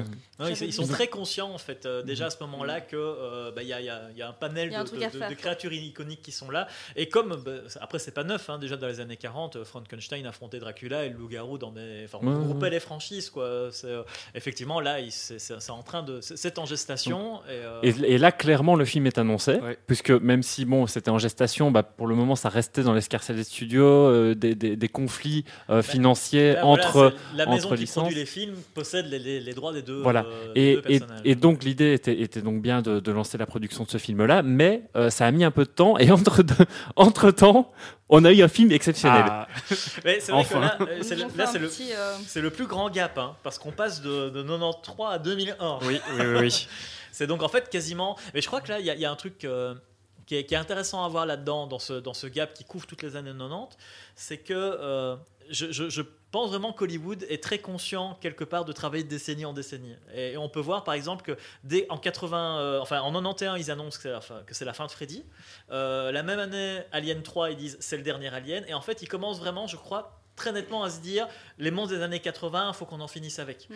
Et, d'ailleurs, à ce moment-là, il y a beaucoup de, de, de- de- de- voilà, que ce soit des effets d'annonce qui sont faits. Le film que vous allez voir cette fois-ci, c'est le dernier. des C'est le derniers. dernier C'est- Jason, il va en Der- enfer. Freddy, c'est la fin de Freddy. Alien 3, les bandes annonces annonçaient, C'est le conflit pour la dernière fois, l'ultime fois. On est au début des années 90. Et je pense qu'ils se disent, faut qu'on faut qu'on revisite des choses qui existaient avant ou qu'on invente des nouvelles formes. D'ailleurs, ça va enchaîner très vite. Au début des années 90, c'est très marqué à la fois par la fin de ces franchises-là. Euh, la seule icône de l'horreur qui naît dans cette période-là, c'est Candyman. Mhm, mhm. Mhm. Euh, et, et sinon, on fait, euh, bah, c'est le remake, on refait Dracula, on refait Frankenstein, on, on adapte Entretien avec un vampire. Donc, on sent qu'il y a une envie de se dire, allez, les monstres pop des années 80, on va, re- c'est terminé, on va revenir Ouais, à ouais. Du, du classique. Van Helsing. c'est vrai, c'est vrai, des années 2000, c'est oui, vrai. pour le coup. Euh, mais euh, Mais c'est- c'est marrant, les exemples que tu as pris en plus, c'est chaque fois, donc euh, ben, Freddy, Alien et du coup ben, Vendredi 13, c'est chaque fois en plus le, le, le, le plus final qui arrive est une espèce de, de film qui brise complètement les codes de tout ce qu'on Mhm. a vu avant et qui est un peu pas spéci- on pourrait considérer pas spécialement dans la même timeline que les autres. Oui, oui, tout à fait. Et, et Mhm. sachant que tous, à la fin des années 90, ils vont revenir sur la promesse. hein. Ils vont dire, ah bah non, il y en a d'autres qui vont fait. revenir. Ouais, ça. euh. Parfois, je trouve que le meilleur argument, c'était celui de Freddy 7, personnellement, pour se Ouais. dire on revient là-dedans. Je Ouais. crois que c'est là qu'ils ont pris le plus d'audace, euh, là-dedans. Euh, et quelque part, c'est vrai qu'on pourrait même faire une opposition assez violente, euh, parce que c'est vrai que même Halloween revient dans cette période-là. hein, on se dit, mais l'opposition la plus violente, finalement, entre d'un côté, on a euh, Freddy qui essaye de se donner quand même des arguments un peu plus méta, un peu plus. euh, voilà, on va explorer la figure de, de, de l'horreur et tout ça de Freddy, mais en, en faisant de la mise en abîme et tout le truc. Donc c'est quand même assez ambitieux sur le propos. J'ai toujours préféré Freddy 7 à Scream, hein, personnellement, dans, dans ce registre-là. Euh, alors que Jason X qui arrive en 2001, mais c'est tout le contraire. C'est tout le contraire, Ouais. ouais. C'est dire, mais là, les gars, la suspension d'incrédulité, tout le machin, mais On s'en balance. C'est fini, les mecs. c'est terminé. Alors on va juste parce que le pitch, il est rigolo, il est rigolo à pitcher ce film. Euh, le tout début, qu'est-ce qui se passe? Ça, c'est Vladimir. Allez, Allez. euh, bon déjà Jason X n'est pas un porno si jamais. euh, c'est voilà. Quand même bien de le dire. qu'on aurait pu pour, Voilà. Euh, alors simplement, euh, Jason est toujours à Crystal Lake, il me semble au début, mais en tout cas des hommes en noir viennent le chercher euh, pour le capturer et impossible de le détruire. Alors il est pris comme décision de l'envoyer dans l'espace euh, en le congelant. Voilà. Alors non non, c'est pas C'est pas exactement ça. En fait, euh, il, il décide de le cryogéniser parce que le mec Oui, est trop dangereux. Sauf qu'à un moment, je sais pas comment il arrive Il quand même à se libérer. Ah oui, non, En fait, mais attends, mais c'est il justement ça, c'est enfin, 200, 300 ans plus tard, c'est que justement, il y a, alors c'est un groupe d'étudiants qui, mais qui vont dans l'espace en, en Oui, en oui. voyage, enfin non pas en voyage, en excursion, je ne sais pas quoi, enfin, voilà, et qui arrivent sur le sur euh, l'espèce de station vaisseau où est donc retenu Jason, et ils tombent face à, à cette espèce de cocon cryogénique, et euh, sacré mot scientifique. Oui, c'est co- comment justifier que Jason dans l'espace Parce qu'en fait, C'est- pas exactement ça. Ah non, Ouais, vas-y, c'est vas-y, vas-y, C'est pas exactement ça, mais on que va. j'ai- J'ai vu récemment, Ouais. alors peut-être que c'est moi qui, peut-être que je, je me gourde dans des trucs. C'est-à-dire qu'au début, il est déjà cryogénisé. Voilà. Et tu as Ouais. des scientifiques qui viennent pour, euh, pour le Pour le déplacer. pour le déplacer, départ. Ah, pour le déplacer, dont David Cronenberg. Dans le Oui, oui, voilà. oui, oui, euh, pour le coup. Mais le vrai, euh, voilà, Alors le après- réalisateur, hein, on précise, Oui, oui, il est David là, Cronenberg, il a un le rôle. réalisateur. Alors pourquoi Voilà. C'est parce que le réalisateur James Isaac était, Ouais. était un coutumier des plateaux de Cronenberg au niveau des effets spéciaux. Il faisait partie de l'équipe de Chris Wallace qui avait travaillé sur La, La la mouche, entre la autres. mouche. Il était sur Le Festin Nu, il était sur Existence. Et quand il a, quand il a fait Jason X, euh, il a demandé à David Cronenberg, c'est-à-dire de venir faire un tour. Euh, David, il a dit oui. Donc il est venu. Que Cronenberg a quand même fait des apparitions bah, dans Cabal de Night, Nightbreed Ouais. ou, euh, de, de Clive Barker, où là pour le coup il a fait un vrai rôle. Il est apparu chez Gus Van Sant aussi dans To Die For. Donc c'est quelqu'un qui est quand même passé quelques fois mais la ré- caméra. récemment, il, je l'ai joué dans Falling de Viggo Mortensen et il joue un médecin. Je trouve ça assez, assez Ouais, drôle. Oui, oui, il est bien. de- bah, un médecin dans Cabal aussi d'ailleurs. Oui, tout- un sacré médecin, un oui. sacré médecin pour le coup. Et, et en fait, eux, ils arrivent. Alors évidemment, ils sont maladroits comme c'est pas permis. Donc Jason arrive à s'échapper, fait un massacre, mais en fait, ils arrivent à, à boucler l'enceinte et tout le truc. Il y a une meuf qui arrive voilà. à- Voilà, il ça, est ouais. recongelé. Ah oui, Et, et- et 300 ans après, tu as des gens qui viennent sur la Terre qui a été ça. dévastée, qui veulent euh, investiguer sur, sur le- ce qui reste de la Terre. Ils remontent Jason dans leur station spatiale. Avec euh, le- la scientifique qui s'est fait Avec cryogéniser qui avec s'est cryogéniser avec. Et donc, euh, oh, ça nous amène très loin. Ça nous amène très loin. ça nous amène très sec parce qu'on est 400 ans après, je crois, Ah oui, oui, oui. dans un vaisseau spatial. Alors- Et Jason se réveille. Jason se réveille. Alors déjà, alors après, dans le genre, on ne fait même plus gaffe à ce qui s'est passé avant. Parce que comment est-ce qu'il arrive fout, ouais. cryogénisé alors qu'à la fin de, de son... De, il partait en enfer, théoriquement. Enfin, il Mhm. était emporté. Donc tu sens bien qu'ils se sont dit à ce moment-là, On s'en fout. Ça fait 10 ans, c'est fini, oui, tu vois. ça fait 10 ans. On va faire un Jason en 2001. Il va aller dans l'espace. Et ben, on va juste se faire un bon gros plaisir avec ça. Ce, qui est, que ce qui est c'est fou, c'est que c'est vraiment à la base juste un, un- un film qui était censé rameuter le public, redire voilà, Jason existe, juste pour euh, justement faire la promotion de Freddy versus Jason. Mhm. Donc je suis Ouais. que je, je spoil qui arrive après, mais que je suis assez étonné du coup qu'il s'est pas fait de Freddy. Du coup, euh, mais euh, par Dans rapport l'espace? Euh, pas- Alors ça, je, je- oui, non, je, je suis content qu'ils ne l'aient pas fait, du coup peut-être. Je dis, j'ai dit que j'étais étonné qu'ils en aient pas fait. J'ai pas dit que j'étais con- euh, heureux ou non qu'ils en aient pas s'il fait. y en a un qui peut se déplacer facilement dans l'espace, suffit Oui. que quelqu'un aille dans l'espace, se mette à rêver et Freddy arrive. Ce serait Ouais, ouais, logique. c'est ça. Ce serait Mais, c'est euh, plus facile d'amener Freddy dans l'espace finalement que les Mais dans autres. Jason X, il me, bah, oui, oui, il se fait encore à nouveau réveiller. Enfin, le- je crois qu'il est décongelé parce que justement Les les, gens baisent. les gens baisent. Encore une fois, voilà, c'est Mhm. Euh, oui, tout à fait. et que tu parlais de David Cronenberg, qu'il avait accepté de faire le film parce que pareil, il voulait avoir le, le- le meurtre le plus euh, gore et sanglant de la saga. Alors, ben, dans les faits, c'est juste, euh, Oui, je crois que c'est un coup de lance et c'est réglé. hein, Oui, oui, c'est euh, loin des ambitions. Et, euh, et alors, j'ai l'impression une petite particularité avec Jason, c'est qu'il y a un aspect horrifique tout le temps dans les Jason, parfois un aspect Mhm. comédie. Mais là, on a encore des trucs en plus. C'est qu'il y a des moments, j'ai l'impression de voir un vrai actionneur Mhm. en regardant Jason X. Et on a de la science, on a de la SF aussi évidemment. Ah oui, Donc oui. là, euh, c'est finalement, on sait pas sur quel pied danser avec Bah, ce film. j'ai sens qu'il y a cette idée, on va mettre tous les potards à fond. Foutraque. Et avec cette idée, il faut qu'on upgrade Jason, donc il faut qu'on invente une un truc pour qu'à un moment donné, on ait une espèce de super Jason. Donc En le brainstorming, Uber ils ont Jason. Mais ça.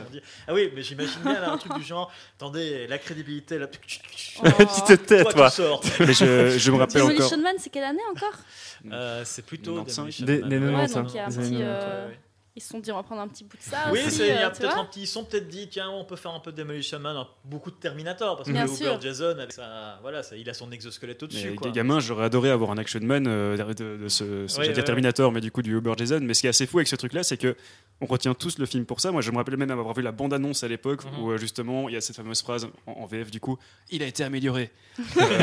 Admirer le jeu d'acteur, mais c'est un, c'est un complètement malentendu à la base, ça, parce que c'est censé, il a- ça, je crois que c'est 10 minutes de film, à Oui, tout oui, casser oui, à la fin, ça arrive tout à la fin, hein, ça. Et qu'en fait, c'était pas prévu à la base que l'info sorte comme ça, et c'est les producteurs qui ont dit non, on va faire la promo sur ça.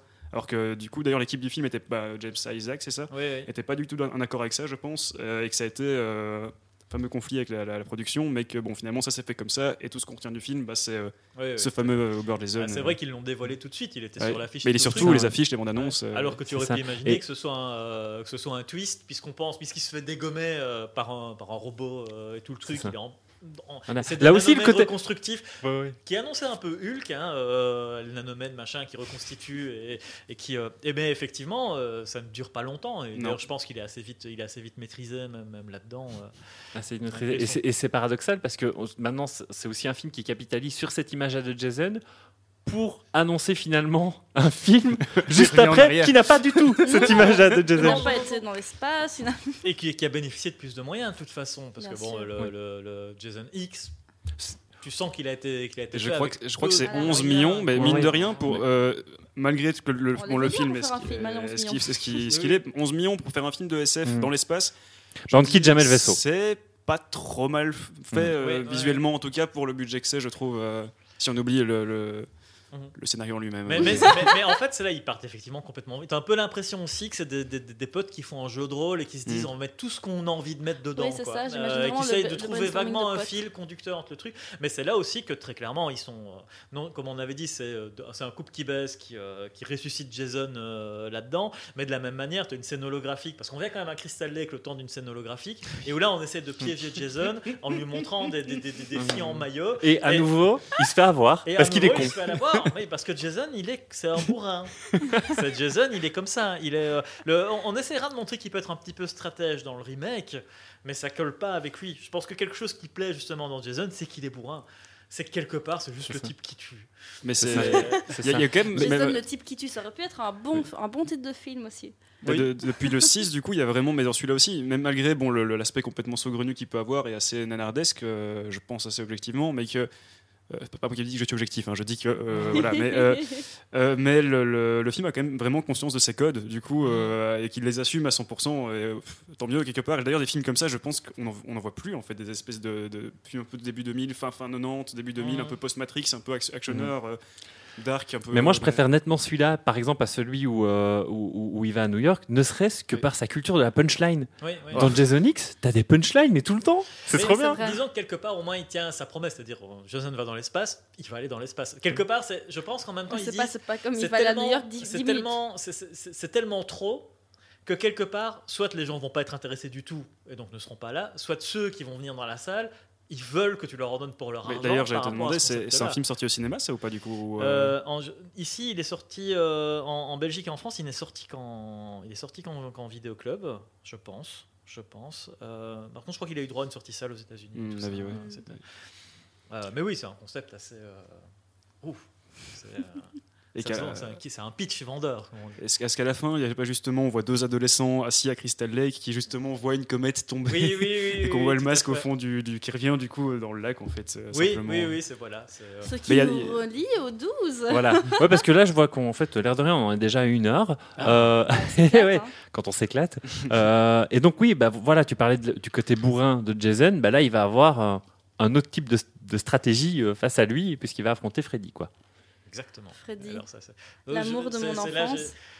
Alors, Vladimir est en train de manger du popcorn, donc je, l'ai- Ouais, je- je en lui disant ça, que hein. je se pressais.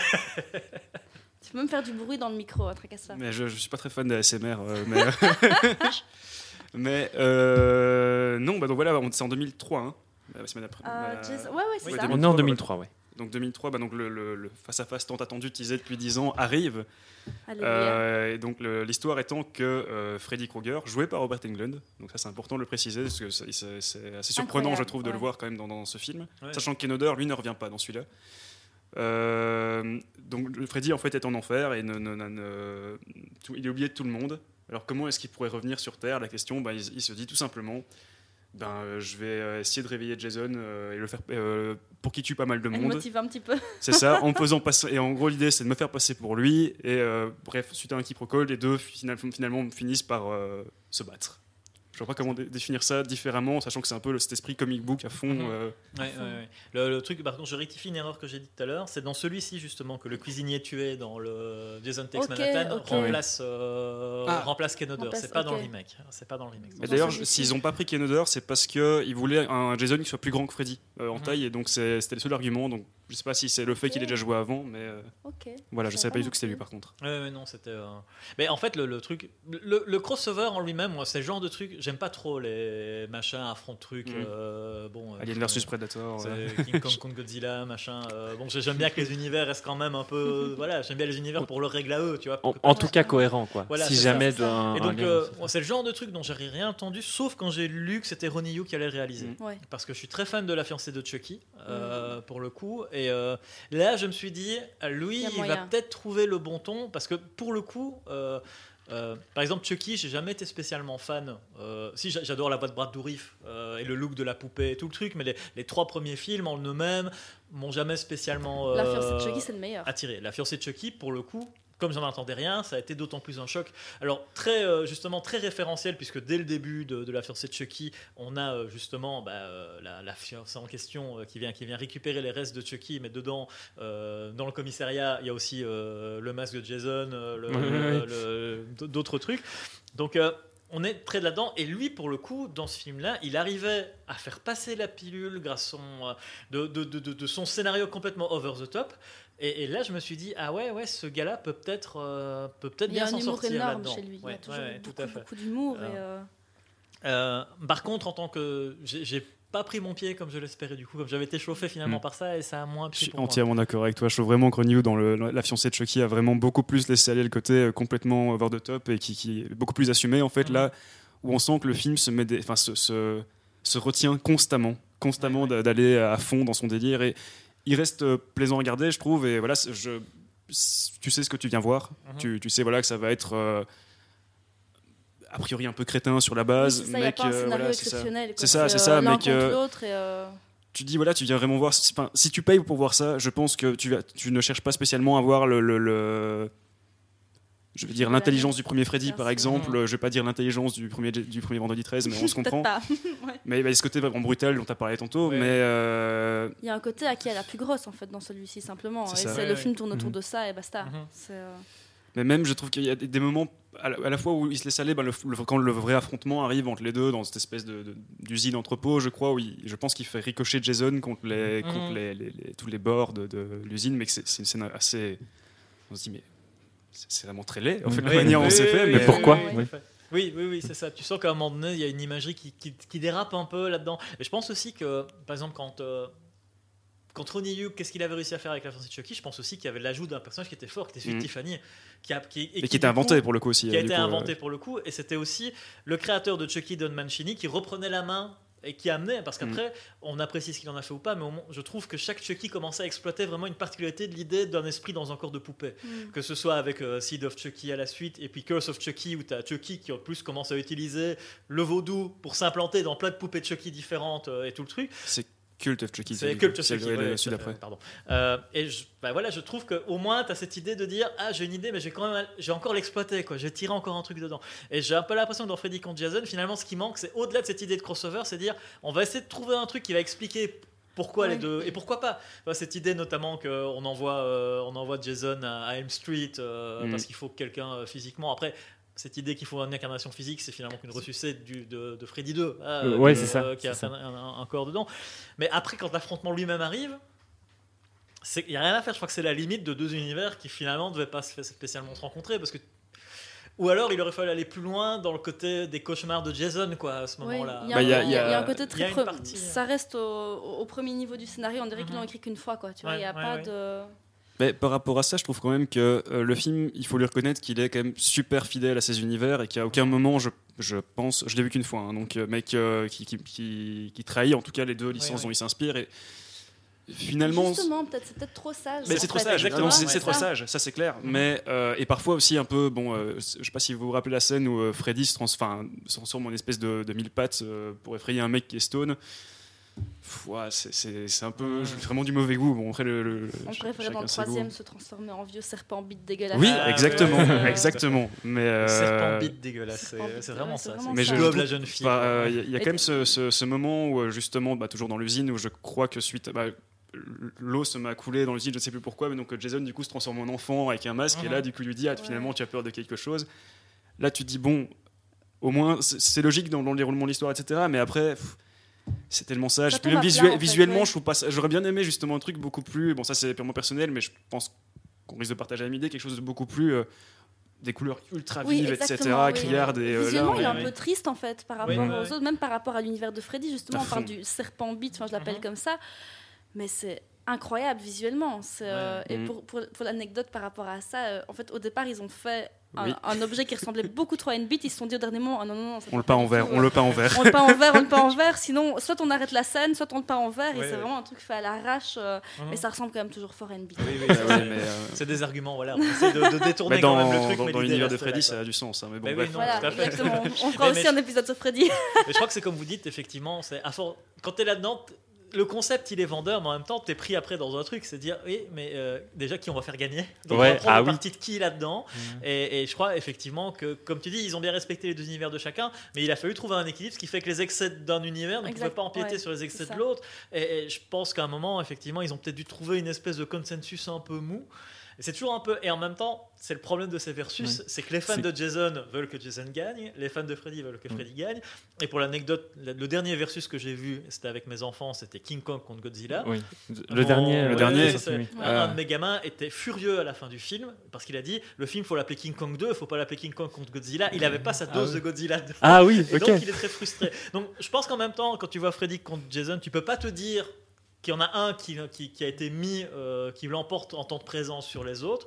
Mais je pense que du coup, ça fait peut-être quelque chose qui, euh, à force de, de vouloir déplaire à personne, finit par ne satisfaire. Exactement. Personne aussi. Oui, Ouais, bah moi je, je reste sur l'idée que enfin, beaucoup de gens, bah, du coup c'est le plan final où on voit Jason sortir de l'eau avec la tête décapitée de Freddy, donc on pourrait se dire Jason a gagné, sauf qu'en fait Freddy fait un, fait un clin d'œil, donc on pourrait se dire égalité, bon pour moi c'est Freddy qui a gagné, après je suis Team Freddy, mais, mais, euh, mais euh, oui le film beaucoup beaucoup trop sage quoi, et euh, d'ailleurs dans- mais ce qui est fou avec ce film là c'est que ben, 10 ans de développement, si, si ce n'est déjà qu'on y réfléchissait bien longtemps en avance Ouais. comme on a dit, c'est que il y a eu à un moment des idées de faire aussi intégrer H de Evil Dead Mhm. dans, dans le film. Et aussi, il y avait un scénario, c'était qu'ils devaient finalement tous les deux aller en enfer, Freddy et, et, euh, Jason, du coup. Jason, Et se retrouver face à, Pinhead de Hellraiser qui allait les juger, on se dit mais oula, mais. Ouais, donc on reprenait, on reprenait toutes les icônes des années 80, on disait allez, on fait une arène. mais c'est souvent très dur pour moi de. En fait, ma suspension d'incrédulité, je peux croire plein de choses, mais pourtant bizarrement, les versus, dès qu'on m'annonce on va faire un versus quelque chose, c'est je décroche tout de suite. Mm. C'est je, je n'y crois pas. C'est même euh, quand on me dit que justement euh, Freddy contre Jason fait partie de la saga Freddy et Jason, ou même quand on me dit que Alien versus Predator fait mm-hmm. partie des franchises, c'est j'y crois pas. C'est je n'arrive pas à faire la connexion. Je, me dis c'est pas au-delà du gag, comme par exemple quand tu as le crâne de l'alien dans Predator 2, c'est ouais. ça. Oui, mais en fait, c'est anecdotique. À un moment donné, l'histoire naturelle de, de, de, chacune de ces figures t'amène à un crossover là-dedans C'est non. parce que tu sais que ça va être fait de manière. C'est pas fait pour se rencontrer à la base. Hein. Mhm. Euh, donc euh, c'est des trucs complètement artificiels euh, qui, même d'ailleurs, même quand au sein d'un même univers, quand tu as Clive Barker qui a fait dans, au niveau littéraire, qui a fait un roman qui s'appelle Les Évangiles écarlates, dans lequel son inspecteur, qui avait, qui était la vedette du, du, maître des illusions cinéma, qui mhm. était Harry Damour, rencontre Pinhead c'est-à-dire qu'il y a vraiment un affrontement entre des, des, personnages qu'il a inventés, mmh. euh, littéralement. D'une même personne, quoi. Ouais, voilà. C'est l'univers Barker. Même à la lecture, j'ai eu du mal. Euh, ah de me dire que euh, c'est je, les adore tous dans leurs univers respectifs, mais je vois pas spécialement l'intérêt de faire en sorte qu'ils se rencontrent, dans le sens où je me dis, même l'un par rapport à l'autre, ils, sont pas faits pour représenter quelque chose en fait dans, mmh. dans, dans un univers global. C'est c'est pas fait pour ça. Bah, j'ai l'impression. J'ai toujours l'impression que du coup, il faut un argument hyper capillotracté pour que ça marche. Et après, à moins de partir dans le délire total, mais quand t'as des, quand as des figures assez rigoureuses, justement comme Alien et tout ça, t'as pas envie que ça parte dans le délire total. T'as pas envie de voir des aliens avec des ailes. Tu vois, je dis, ou des aliens limaces. Euh, t'as quand même envie que ça reste dans ou des aliens. Maintenant, quand on voit. Maintenant, maintenant pour, pour revenir à Freddy contre Jason, quand on voit l'évolution respective des, deux au cours des années 80 et après, bah, quelque part, en faire quelque chose d'un petit peu délirant, ça peut sembler euh, pertinent. Ah oui, pour bien sûr, bah, je veux dire, c'est ils, sont, ils sont restés au niveau 1 de leur scénario. mais euh, pour rebondir sur ce que tu disais, justement, bah, il y a euh, chez Stephen King aussi, bah, ça on sait très bien que c'est univers ultra connecté. Uh-huh. Où, bon, Stephen King, je trouve que ça reste relativement soft niveau de ce qui est, ce qui est montré niveau des, Parfois, si on parle d'un personnage en fait qui serait suicidé après, ou bon, parfois on rencontre le clown de ça dans un autre, mais je trouve que ça reste soft. mais effectivement, je suis d'accord avec toi que le, le crossover pas vraiment pour le, bah, le gros délire. Ah, en fait, vraiment, c'est vraiment fait pour les comics books. C'est con, hein, mais bah, des trucs, genre, bah, on parlait d'Evil Dead, enfin, de H dans Evil Dead. Il y a, il y a je, crois, un H versus Predator ou des trucs comme ça. C'est quasiment certain que ces choses-là existent. Mais euh, dans le cas de Freddy versus Jason, entre guillemets, euh, je l'accepte avec du recul. À l'époque, bon, moi, j'ai vu ce film, euh, enfin, je, je, voyais traîner dans les vidéoclubs. En fait, il m'a fallu des années pour me rendre compte. Ah non, t'avais pas imaginé ça, en fait, ça existe vraiment. Mais que le fait qu'il l'ait teasé dix ans avant dans Jason va en enfer, en fait, je pense que dans la tête des gens de l'époque, moi, évidemment, moi, j'étais même pas né quand Jason va en enfer est sorti, donc je peux pas imaginer, mais pendant dix ans, bah, ce truc s'est mis en tête, ils sont pire ennemi. Peut-être. Mhm. Ah, je, n'ai j'ai pas connu la, montée, mais du coup, c'est. On s'est fait un scénario. C'est ça. Et que ça, ça. En fait, bon, je parle du, passe du coq à mais c'est comme dans Star Wars 9 où ils annoncent dans les bandes annonces que Palpatine revient.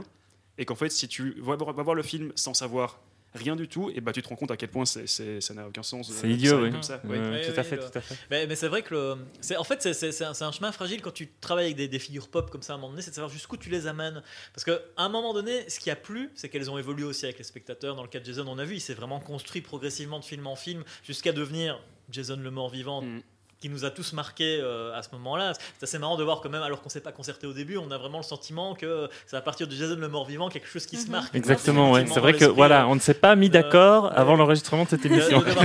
et ça s'est construit au fur et à mesure. Et à un moment donné, le truc c'est que quand tu essaies de trop les exploiter, c'est finalement qu'est-ce que tu fais encore avec ça qui On dirait qu'ils reviennent en arrière pour les. Oui, du coup, hein, ça, ça rétro-pédale. Ça, eh ben, en, parlant de rétro-pédalage, on va arriver parce que là, il va. Faites-moi quand même plaisir, parlons du dernier, quoi, qui est quand même. Euh, tu, l'aimes vraiment bien Il me fait rire. Ah, d'accord. Ah oui, oui, bien sûr, il me fait rire. Alors, petite particularité, bah, c'est euh, un film, euh, déjà, je, précise mon petit truc aussi de mon côté, parce que j'aime bien ça. Euh, c'est un film produit par Platinum Dunes, qui est spécialisé dans le remake des, de, films d'horreur un peu des années 80, comme ça. Je crois qu'ils ont, ils ont reproduit, ils ont remaké The, The, Hitcher, je crois, à un moment. Mhm. Ils ont remaké Massacre à la tronçonneuse d'abord. et voilà, ça, je crois que ça a la particularité d'avoir été fondé par Michael Bay. voilà voilà. Ah. C'est la boîte de prod de Michael C'est Bay. la, voilà, la c'est vague pas- de remake de films d'horreur euh, pro- Mm. produite par Michael Bay, effectivement. Mais Avec d'ailleurs, beaucoup de nibards et beaucoup de décolletés. Hein. Ah ouais, tout à Mhm, fait. Bah, ils mhm. ont retenu. Voilà, Oui, oui, ils ont retenu la formule. C'est hein, Michael Bay de- qui a retenu ce qu'il voulait retenir des films des années 80 voilà. pour le coup. Mais, mais d'ailleurs, enfin, tu, tu le mentionnes, mais le, le réalisateur de ce remake de Vendredi 13 est le réalisateur qui a deux remakes de Massacre à la tronçonneuse. Marcus, Marcus Nipsey. là, On dirait qu'ils ont utilisé les mêmes décors. quoi. Mhm. C'est les mêmes décors, hein, c'est les mêmes couleurs, c'est les mêmes. Euh, Marcus Nispel, qui est- apparemment, c'est un très chouette gars. Ok, super. c'est- C'est-à-dire Si tu nous écoutes, Marcus. Il, il est venu, euh, il est venu au Bloody Weekend euh, il y a quelques années. Apparemment, c'était quelqu'un de très festif et tout le truc. Après. C'est vrai que son massacre, de, son, son remake de Massacre à la tronçonneuse était pas mal. hein, euh, c'était, euh, euh, pas le choc de Toby Hooper, mais, mais ça, restait, euh, euh, ça restait franchement pas mal. Trop fan du premier. Moi, j'ai vraiment beaucoup de mal Non, avec. Oui, bien moi, sûr, moi ça, aussi, je moi aussi. mais mais le- Que il se- se au tient. moins, a le mérite de me faire, de me faire rire. À- tu à vois. la- euh, oui, c'est- c'est-à-dire que là, comme on, on en- tu entends parler tout à l'heure, celui-là, il essaye d'opérer une synthèse en fait au niveau Ouais. de Jason, mais je crois que justement, en fait, ce qui est devenu plaisant avec Jason, c'est quand il est, une fois qu'il est devenu Jason le mort-vivant, c'est tout ce qu'on en a fait après. C'est ça. Euh, alors que là, en pour fait, ça que il j'aime beaucoup ce film. Tu vois, Il te, euh, il te fait un genre de, de résumé, euh, de résumé foutraque de- du personnage. En fait, moi j'avais l'impression quand j'ai vu le dernier, enfin j'appelle le dernier, mais enfin, on verra hein, peut-être, enfin, c'était 2009, il y a peut-être moyen qu'on nous en fasse un nouveau.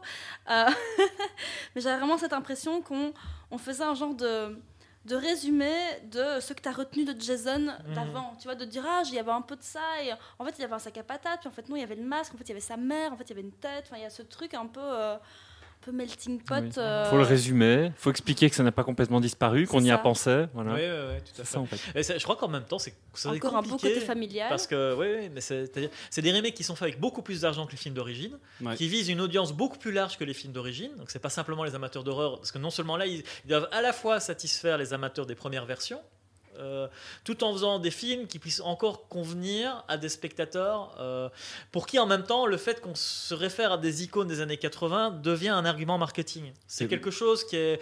Qui, qui- qui était assez frappant dans toutes ces vagues de remake. J'ai toujours vécu comme ça, en fait, c'est de dire en même temps, ce sont des noms que les, que les jeunes spectateurs connaissent. Euh, de, Oui, c'est parce qu'ils ont vu des affiches, parce qu'ils ont vu des trucs. C'est des gens qui sont identifiables, de Jason, des trucs ainsi. Voilà. Mhm. Après, ils vont pas spécialement pour autant aller revoir les vieux films. C'est ça. Donc, Ouais. ils vont se dire, je vais aller voir ces films-là parce qu'au moins, je vais voir ce- cette fameuse C'est icône ça, de l'horreur dont mes parents me parlent. Dont, Et puis dont- ils ont dont- pris des acteurs bankable de, fond. des Bah années oui, de 2010, séries tu vois, TV, c'est de toutes les, les acteurs qu'on connaît de C'est Scream qui a relancé ça. Mais pour moi, c'est Scream pour moi que ça, s'adresse pas du tout en fait aux gens, je vais pas dire ma génération parce que moi, mais euh, aux gens qui ont connu euh. Vendredi. Pour moi, c'est vraiment la génération actuelle. Enfin, moi, du coup, quand il est sorti en 2009, j'avais euh, 12 ans. Oh mon et, euh, Oh là là, et je commençais, je commençais à les regarder du coup, euh, mais euh, c'est celui que j'ai vu en dernier. J'ai vraiment tout vu dans l'ordre au final, mais pour moi, c'est clair comme tu dis, c'est vraiment ah, dans ta- ah oui, c'est bah, vendredi 13. Bah, c'est comme en fait Massacre à la tronçonneuse aurait pu faire Oui, pareil ça, en fait en c'est ça. 2003, je crois, le remake Ouais, ouais, de Marcus il y, a- il y a un Nispel. côté ouais. qui se ressemble énormément dans le côté familial, dans Mais le côté. et- euh, et, et dans le choix d'acteurs de hein. deux séries TV, notamment euh, de trucs comme ça, c'est vraiment c'est Scream qui a vraiment relancé ce côté-là. Mhm. Ce qui, était justement, d'ailleurs, quand j'expliquais à Vladimir en venant que ça avait fait grincer pas mal dedans, Scream, Mhm. justement pour ce côté. On va essayer de plaire à une nouvelle génération qui n'est pas la génération qui a grandi avec ces films-là ou qui n'aime pas les films d'horreur déjà à la base, et on va les amener, leur ramener comme référence des références de la série TV, Ouais. des trucs ainsi. Mais qui a par exemple super bien fonctionné autant sur Caro que sur moi. Ouais, Euh, sûr, Scream, ça a euh, fait hyper bien fonctionné. Bien sûr, pareil. ça a été, moi, c'est euh, le deuxième film d'horreur pour moi. que gra- moi, je pense que Scream est un des premiers films d'horreur que j'ai vu. Non, c'était Mhm. Misery. C'était Misery Ah oui. qui m'a traumatisé. Mais je pense que Scream, c'est le premier film que j'ai vu euh, pré-ado Mhm. qui m'a et, et la première scène avec ce question-réponse au téléphone Qui est déjà très dire, référentiel, Ah, j'ai envie de voir ça, j'ai envie de voir ça. Et c'est de là qu'est partie ma passion des films d'horreur, Ouais, qui, vraiment. qui est déjà Pareil. un remake, euh, le remake d'un film d'I M for Murder aussi, euh, où ouais, c'est ouais, exactement ouais. ça. Le, mais, mais je sais que c'est assez marrant de voir quelque part que ces films un peu de transition de génération font grincer les dents des vieux et en même temps.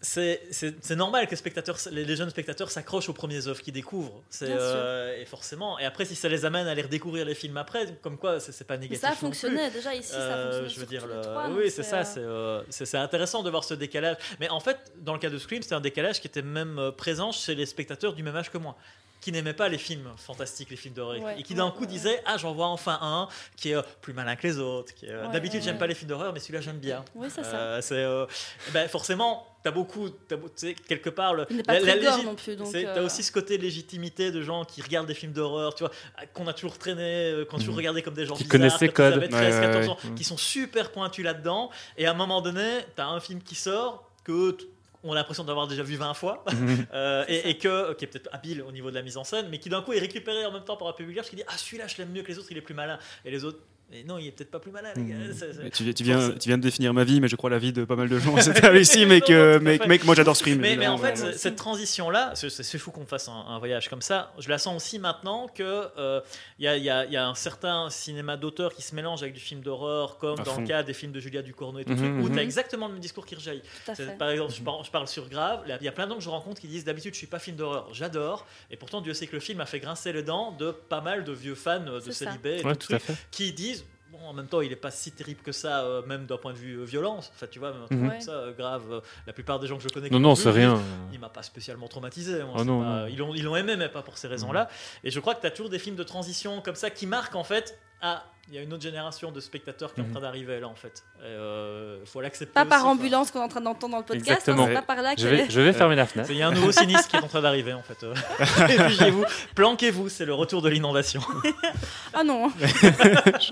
Mais euh, pour revenir au, au remake, je trouve bah, Marcus Nispel, c'est Nispel, Nispel, oui. Nispel. Nispel, ouais. C'est vous parce que lui, il a commencé avec- en faisant des, des clips pour euh, Mylène Farmer, comme quoi Oui, euh, quand, on quand commence à faire euh, de l'horreur, on commence toujours quelque part. Oui, bon, oui, ouais, bah oui, c'était un, point de vue. C'était une petite blague pas très gentille, son, mais. son- son côté, son côté clip se sent d'ailleurs hein, dans sa manière. Bah de ouais. faire, mais- Mais euh, moi, je trouve bah, que le, le- son remake de Massacre à la tronçonneuse, même si évidemment euh, je, je préfère largement l'original. D'ailleurs, j'ai fait pipi à côté de Toby Hopper une fois. Je tenais à le C'est vrai, tu me raconter. l'as dit, je pense, Oui. la première fois qu'on s'est rencontrés. C'est une, une histoire vraie, euh, mais que euh, je trouve que son remake.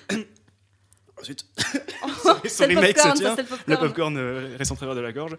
Euh, le remake se tient, mais donc, je ne sais pas s'il a été appelé ou s'il a, été, il a lui-même essayé de forcer pour faire ce remake, mais j'ai plutôt eu des échos que c'était bah, on va aller le chercher lui parce que ben, le remake de Massacre à la tronçonneuse a eu du succès. Du succès. Donc voilà, mais je trouve que ce qui, est, ce qui est fou avec le remake, moi je, je l'aime vraiment pas du tout, mais je trouve que il est vraiment super intéressant parce qu'on voit vraiment qu'il il prend tous les codes et ça. tous les clichés de la- de- des premiers Vendredi 13 en les appliquant avec des, des personnages, ben, euh, enfin, ça a toujours été des personnages un peu détestables dans les Vendredi 13, même si dans les derniers on apprenait à avoir au moins des personnages iconiques, voire attachants, dans le cas de bah, Corey Feldman ou que sais-je. Mais que là, euh, des personnages beaucoup plus actuels, mais qui sont encore plus détestables que tous les personnages de Oui, tous les c'est ça. Vendredi 13 réunis. Mhm. Et, il y a- et en fait, ça ne fonctionne pas du tout parce qu'on se rend compte, bah, déjà, le genre slasher fonctionne plus très bien aujourd'hui, euh, Mhm. de manière traditionnelle en tout cas. Et qu'il n'y a, y a- y a plus rien qui fonctionne au niveau des personnages aussi, on ne sait plus s'attacher à rien. Et qu'aujourd'hui, justement, on a, on, on besoin, je crois, d'un, d'un- justement maintenant, d'un, ils ont compris en renouvelant qu'il fallait changer des choses, etc. Et là, ils reviennent à- complètement à des bases, mais en les, les aggravant, j'ai envie de dire, où, où du coup, tu peux pas t'attacher à quoi que ce soit dans le film, en fait. C'est un rétropédage peut-être un peu violent parce que justement, en l'occurrence, peut-être que si un Jason avait traité à la façon Scream, Exactement. avec justement des personnes. Parce que finalement, moi, ce que j'aimais bien dans les Scream, c'est qu'effectivement, au bout d'un moment, je m'attachais au personnage. Et donc, du coup, j'avais pas envie qu'il meure. Ça, C'est important. Je veux dire, dans- quand on regarde un film à un moment donné, comme tu disais, le- comme Vladimir disait, quand, quand dans Jason 6, Jason devient le personnage, on a un côté fun du meurtre. C'est forcément, Mhm. mais tu viens à ce moment-là dans un, dans un plaisir qui est plus spécialement. Euh, cathartique. quoi. Il- Voilà, euh, Tu, tu, tu, tu peux pas te mettre entièrement. Il faut que ce soit pop. voilà. si tu Ça. commences à faire ça de manière sérieuse, ça va Ouais. devenir, euh, Ouais, ça va devenir Henry Portrait of a Serial Killer, ça vient devenir glauque. Or, c'est c'est pas, c'est pas l'objectif Mhm. d'une figure comme Jason. Quand tu prends son parti, il faut, faut que ce soit fun. Et, et je pense que effectivement, le, le- tel que vous le dites là, je pense que c'est un des problèmes du remake, c'est que justement, en même temps, ben, même par rapport aux, aux néo-slashers qui sont arrivés avec la résurrection de via, via Scream entre Ouais, autres, ouais. il, est, il, il est déjà super daté. Oui, c'est ça, il même- est, il est- même il est- par il est un peu ce ringard. Ouais. Euh, C'est-à-dire qu'il manie pas le retour aux sources de manière particulièrement virtuose ou, euh, ou alors juste justement il met les potards un peu du genre ils sont encore plus dé- détestables qu'avant. Mais oui, mais tu t'es tu habitué à avoir, t'as plus envie simplement de détester. Ou alors il faut que le jeu de massacre soit parti- soit particulièrement. Ouais.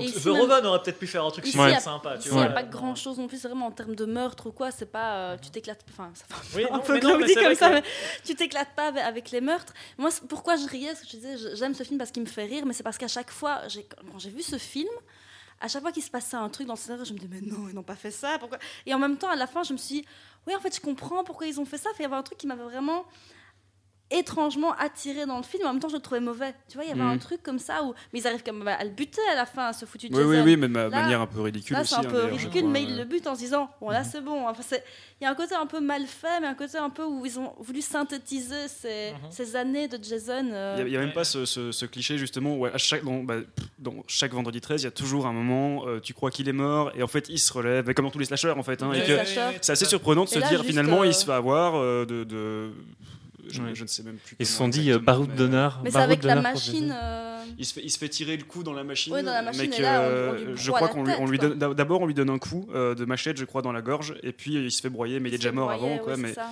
tu dis bon, bah ok. Avec un broyage de tête, tu Oui. Bon. mais je- En plus, c'est un, un Jason qui met des pièges. Et ça, c'est déjà un peu Ouais. particulier aussi. À un moment, Oui, il quand est, j'ai il vu le il est très intelligent. Je me suis dit, mais il met des booms, je t'attrape. J'ai pensé Ah au oui. à un moment donné. Il y a, des- il y a des, des trucs- un système de clochettes pour les Ouais, ouais. repérer les gens dans la forêt, on est mal allé. Il fait des booms, je t'attrape. Mais non, Jackie. c'est- c'est parce que tu veux Allez, pas. Jackie Allez, Jackie, hein. Ja- Ja- Jackie et oh, deviens Jason, quoi. Pas, ouais. Pas. Jackie Pas le Jackie. malin, euh, Ouais. pas, pas Jackie le petit malin. Mais en fait, ce qui est marrant, c'est que euh, il y a- y, a- y a un truc par contre, moi jamais pour l'anecdote, on n'a pas beaucoup parlé de la musique. Ah oui, oui, oui. c'est Mais un on, des points on pourrait faire trois podcasts encore. hein, C'est euh. c'est que il y a le thème de, de Le Harry thème. Manfredi qui revient régulièrement, ce fameux. euh,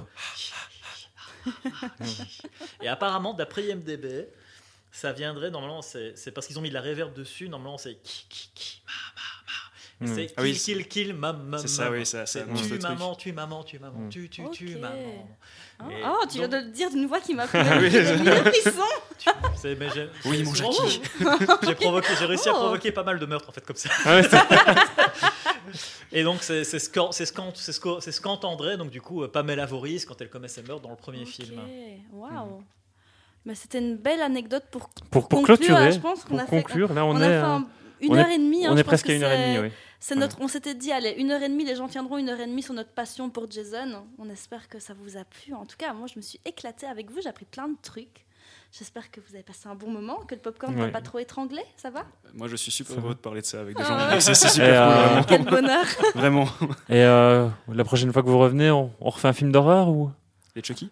On refait les Chucky Ah, Allez. les Chucky avec grand plaisir. Chucky, Freddy, euh, mes deux amours, tout ce que vous voulez. La New Line, hein, on peut faire. La euh, New Ah. Line, allez, ouais, ouais, Mais on peut là, on va se faire un On va podcast faire tout de 5 Platinum Dunes, hein, comme parce ça on va pouvoir bien critiquer.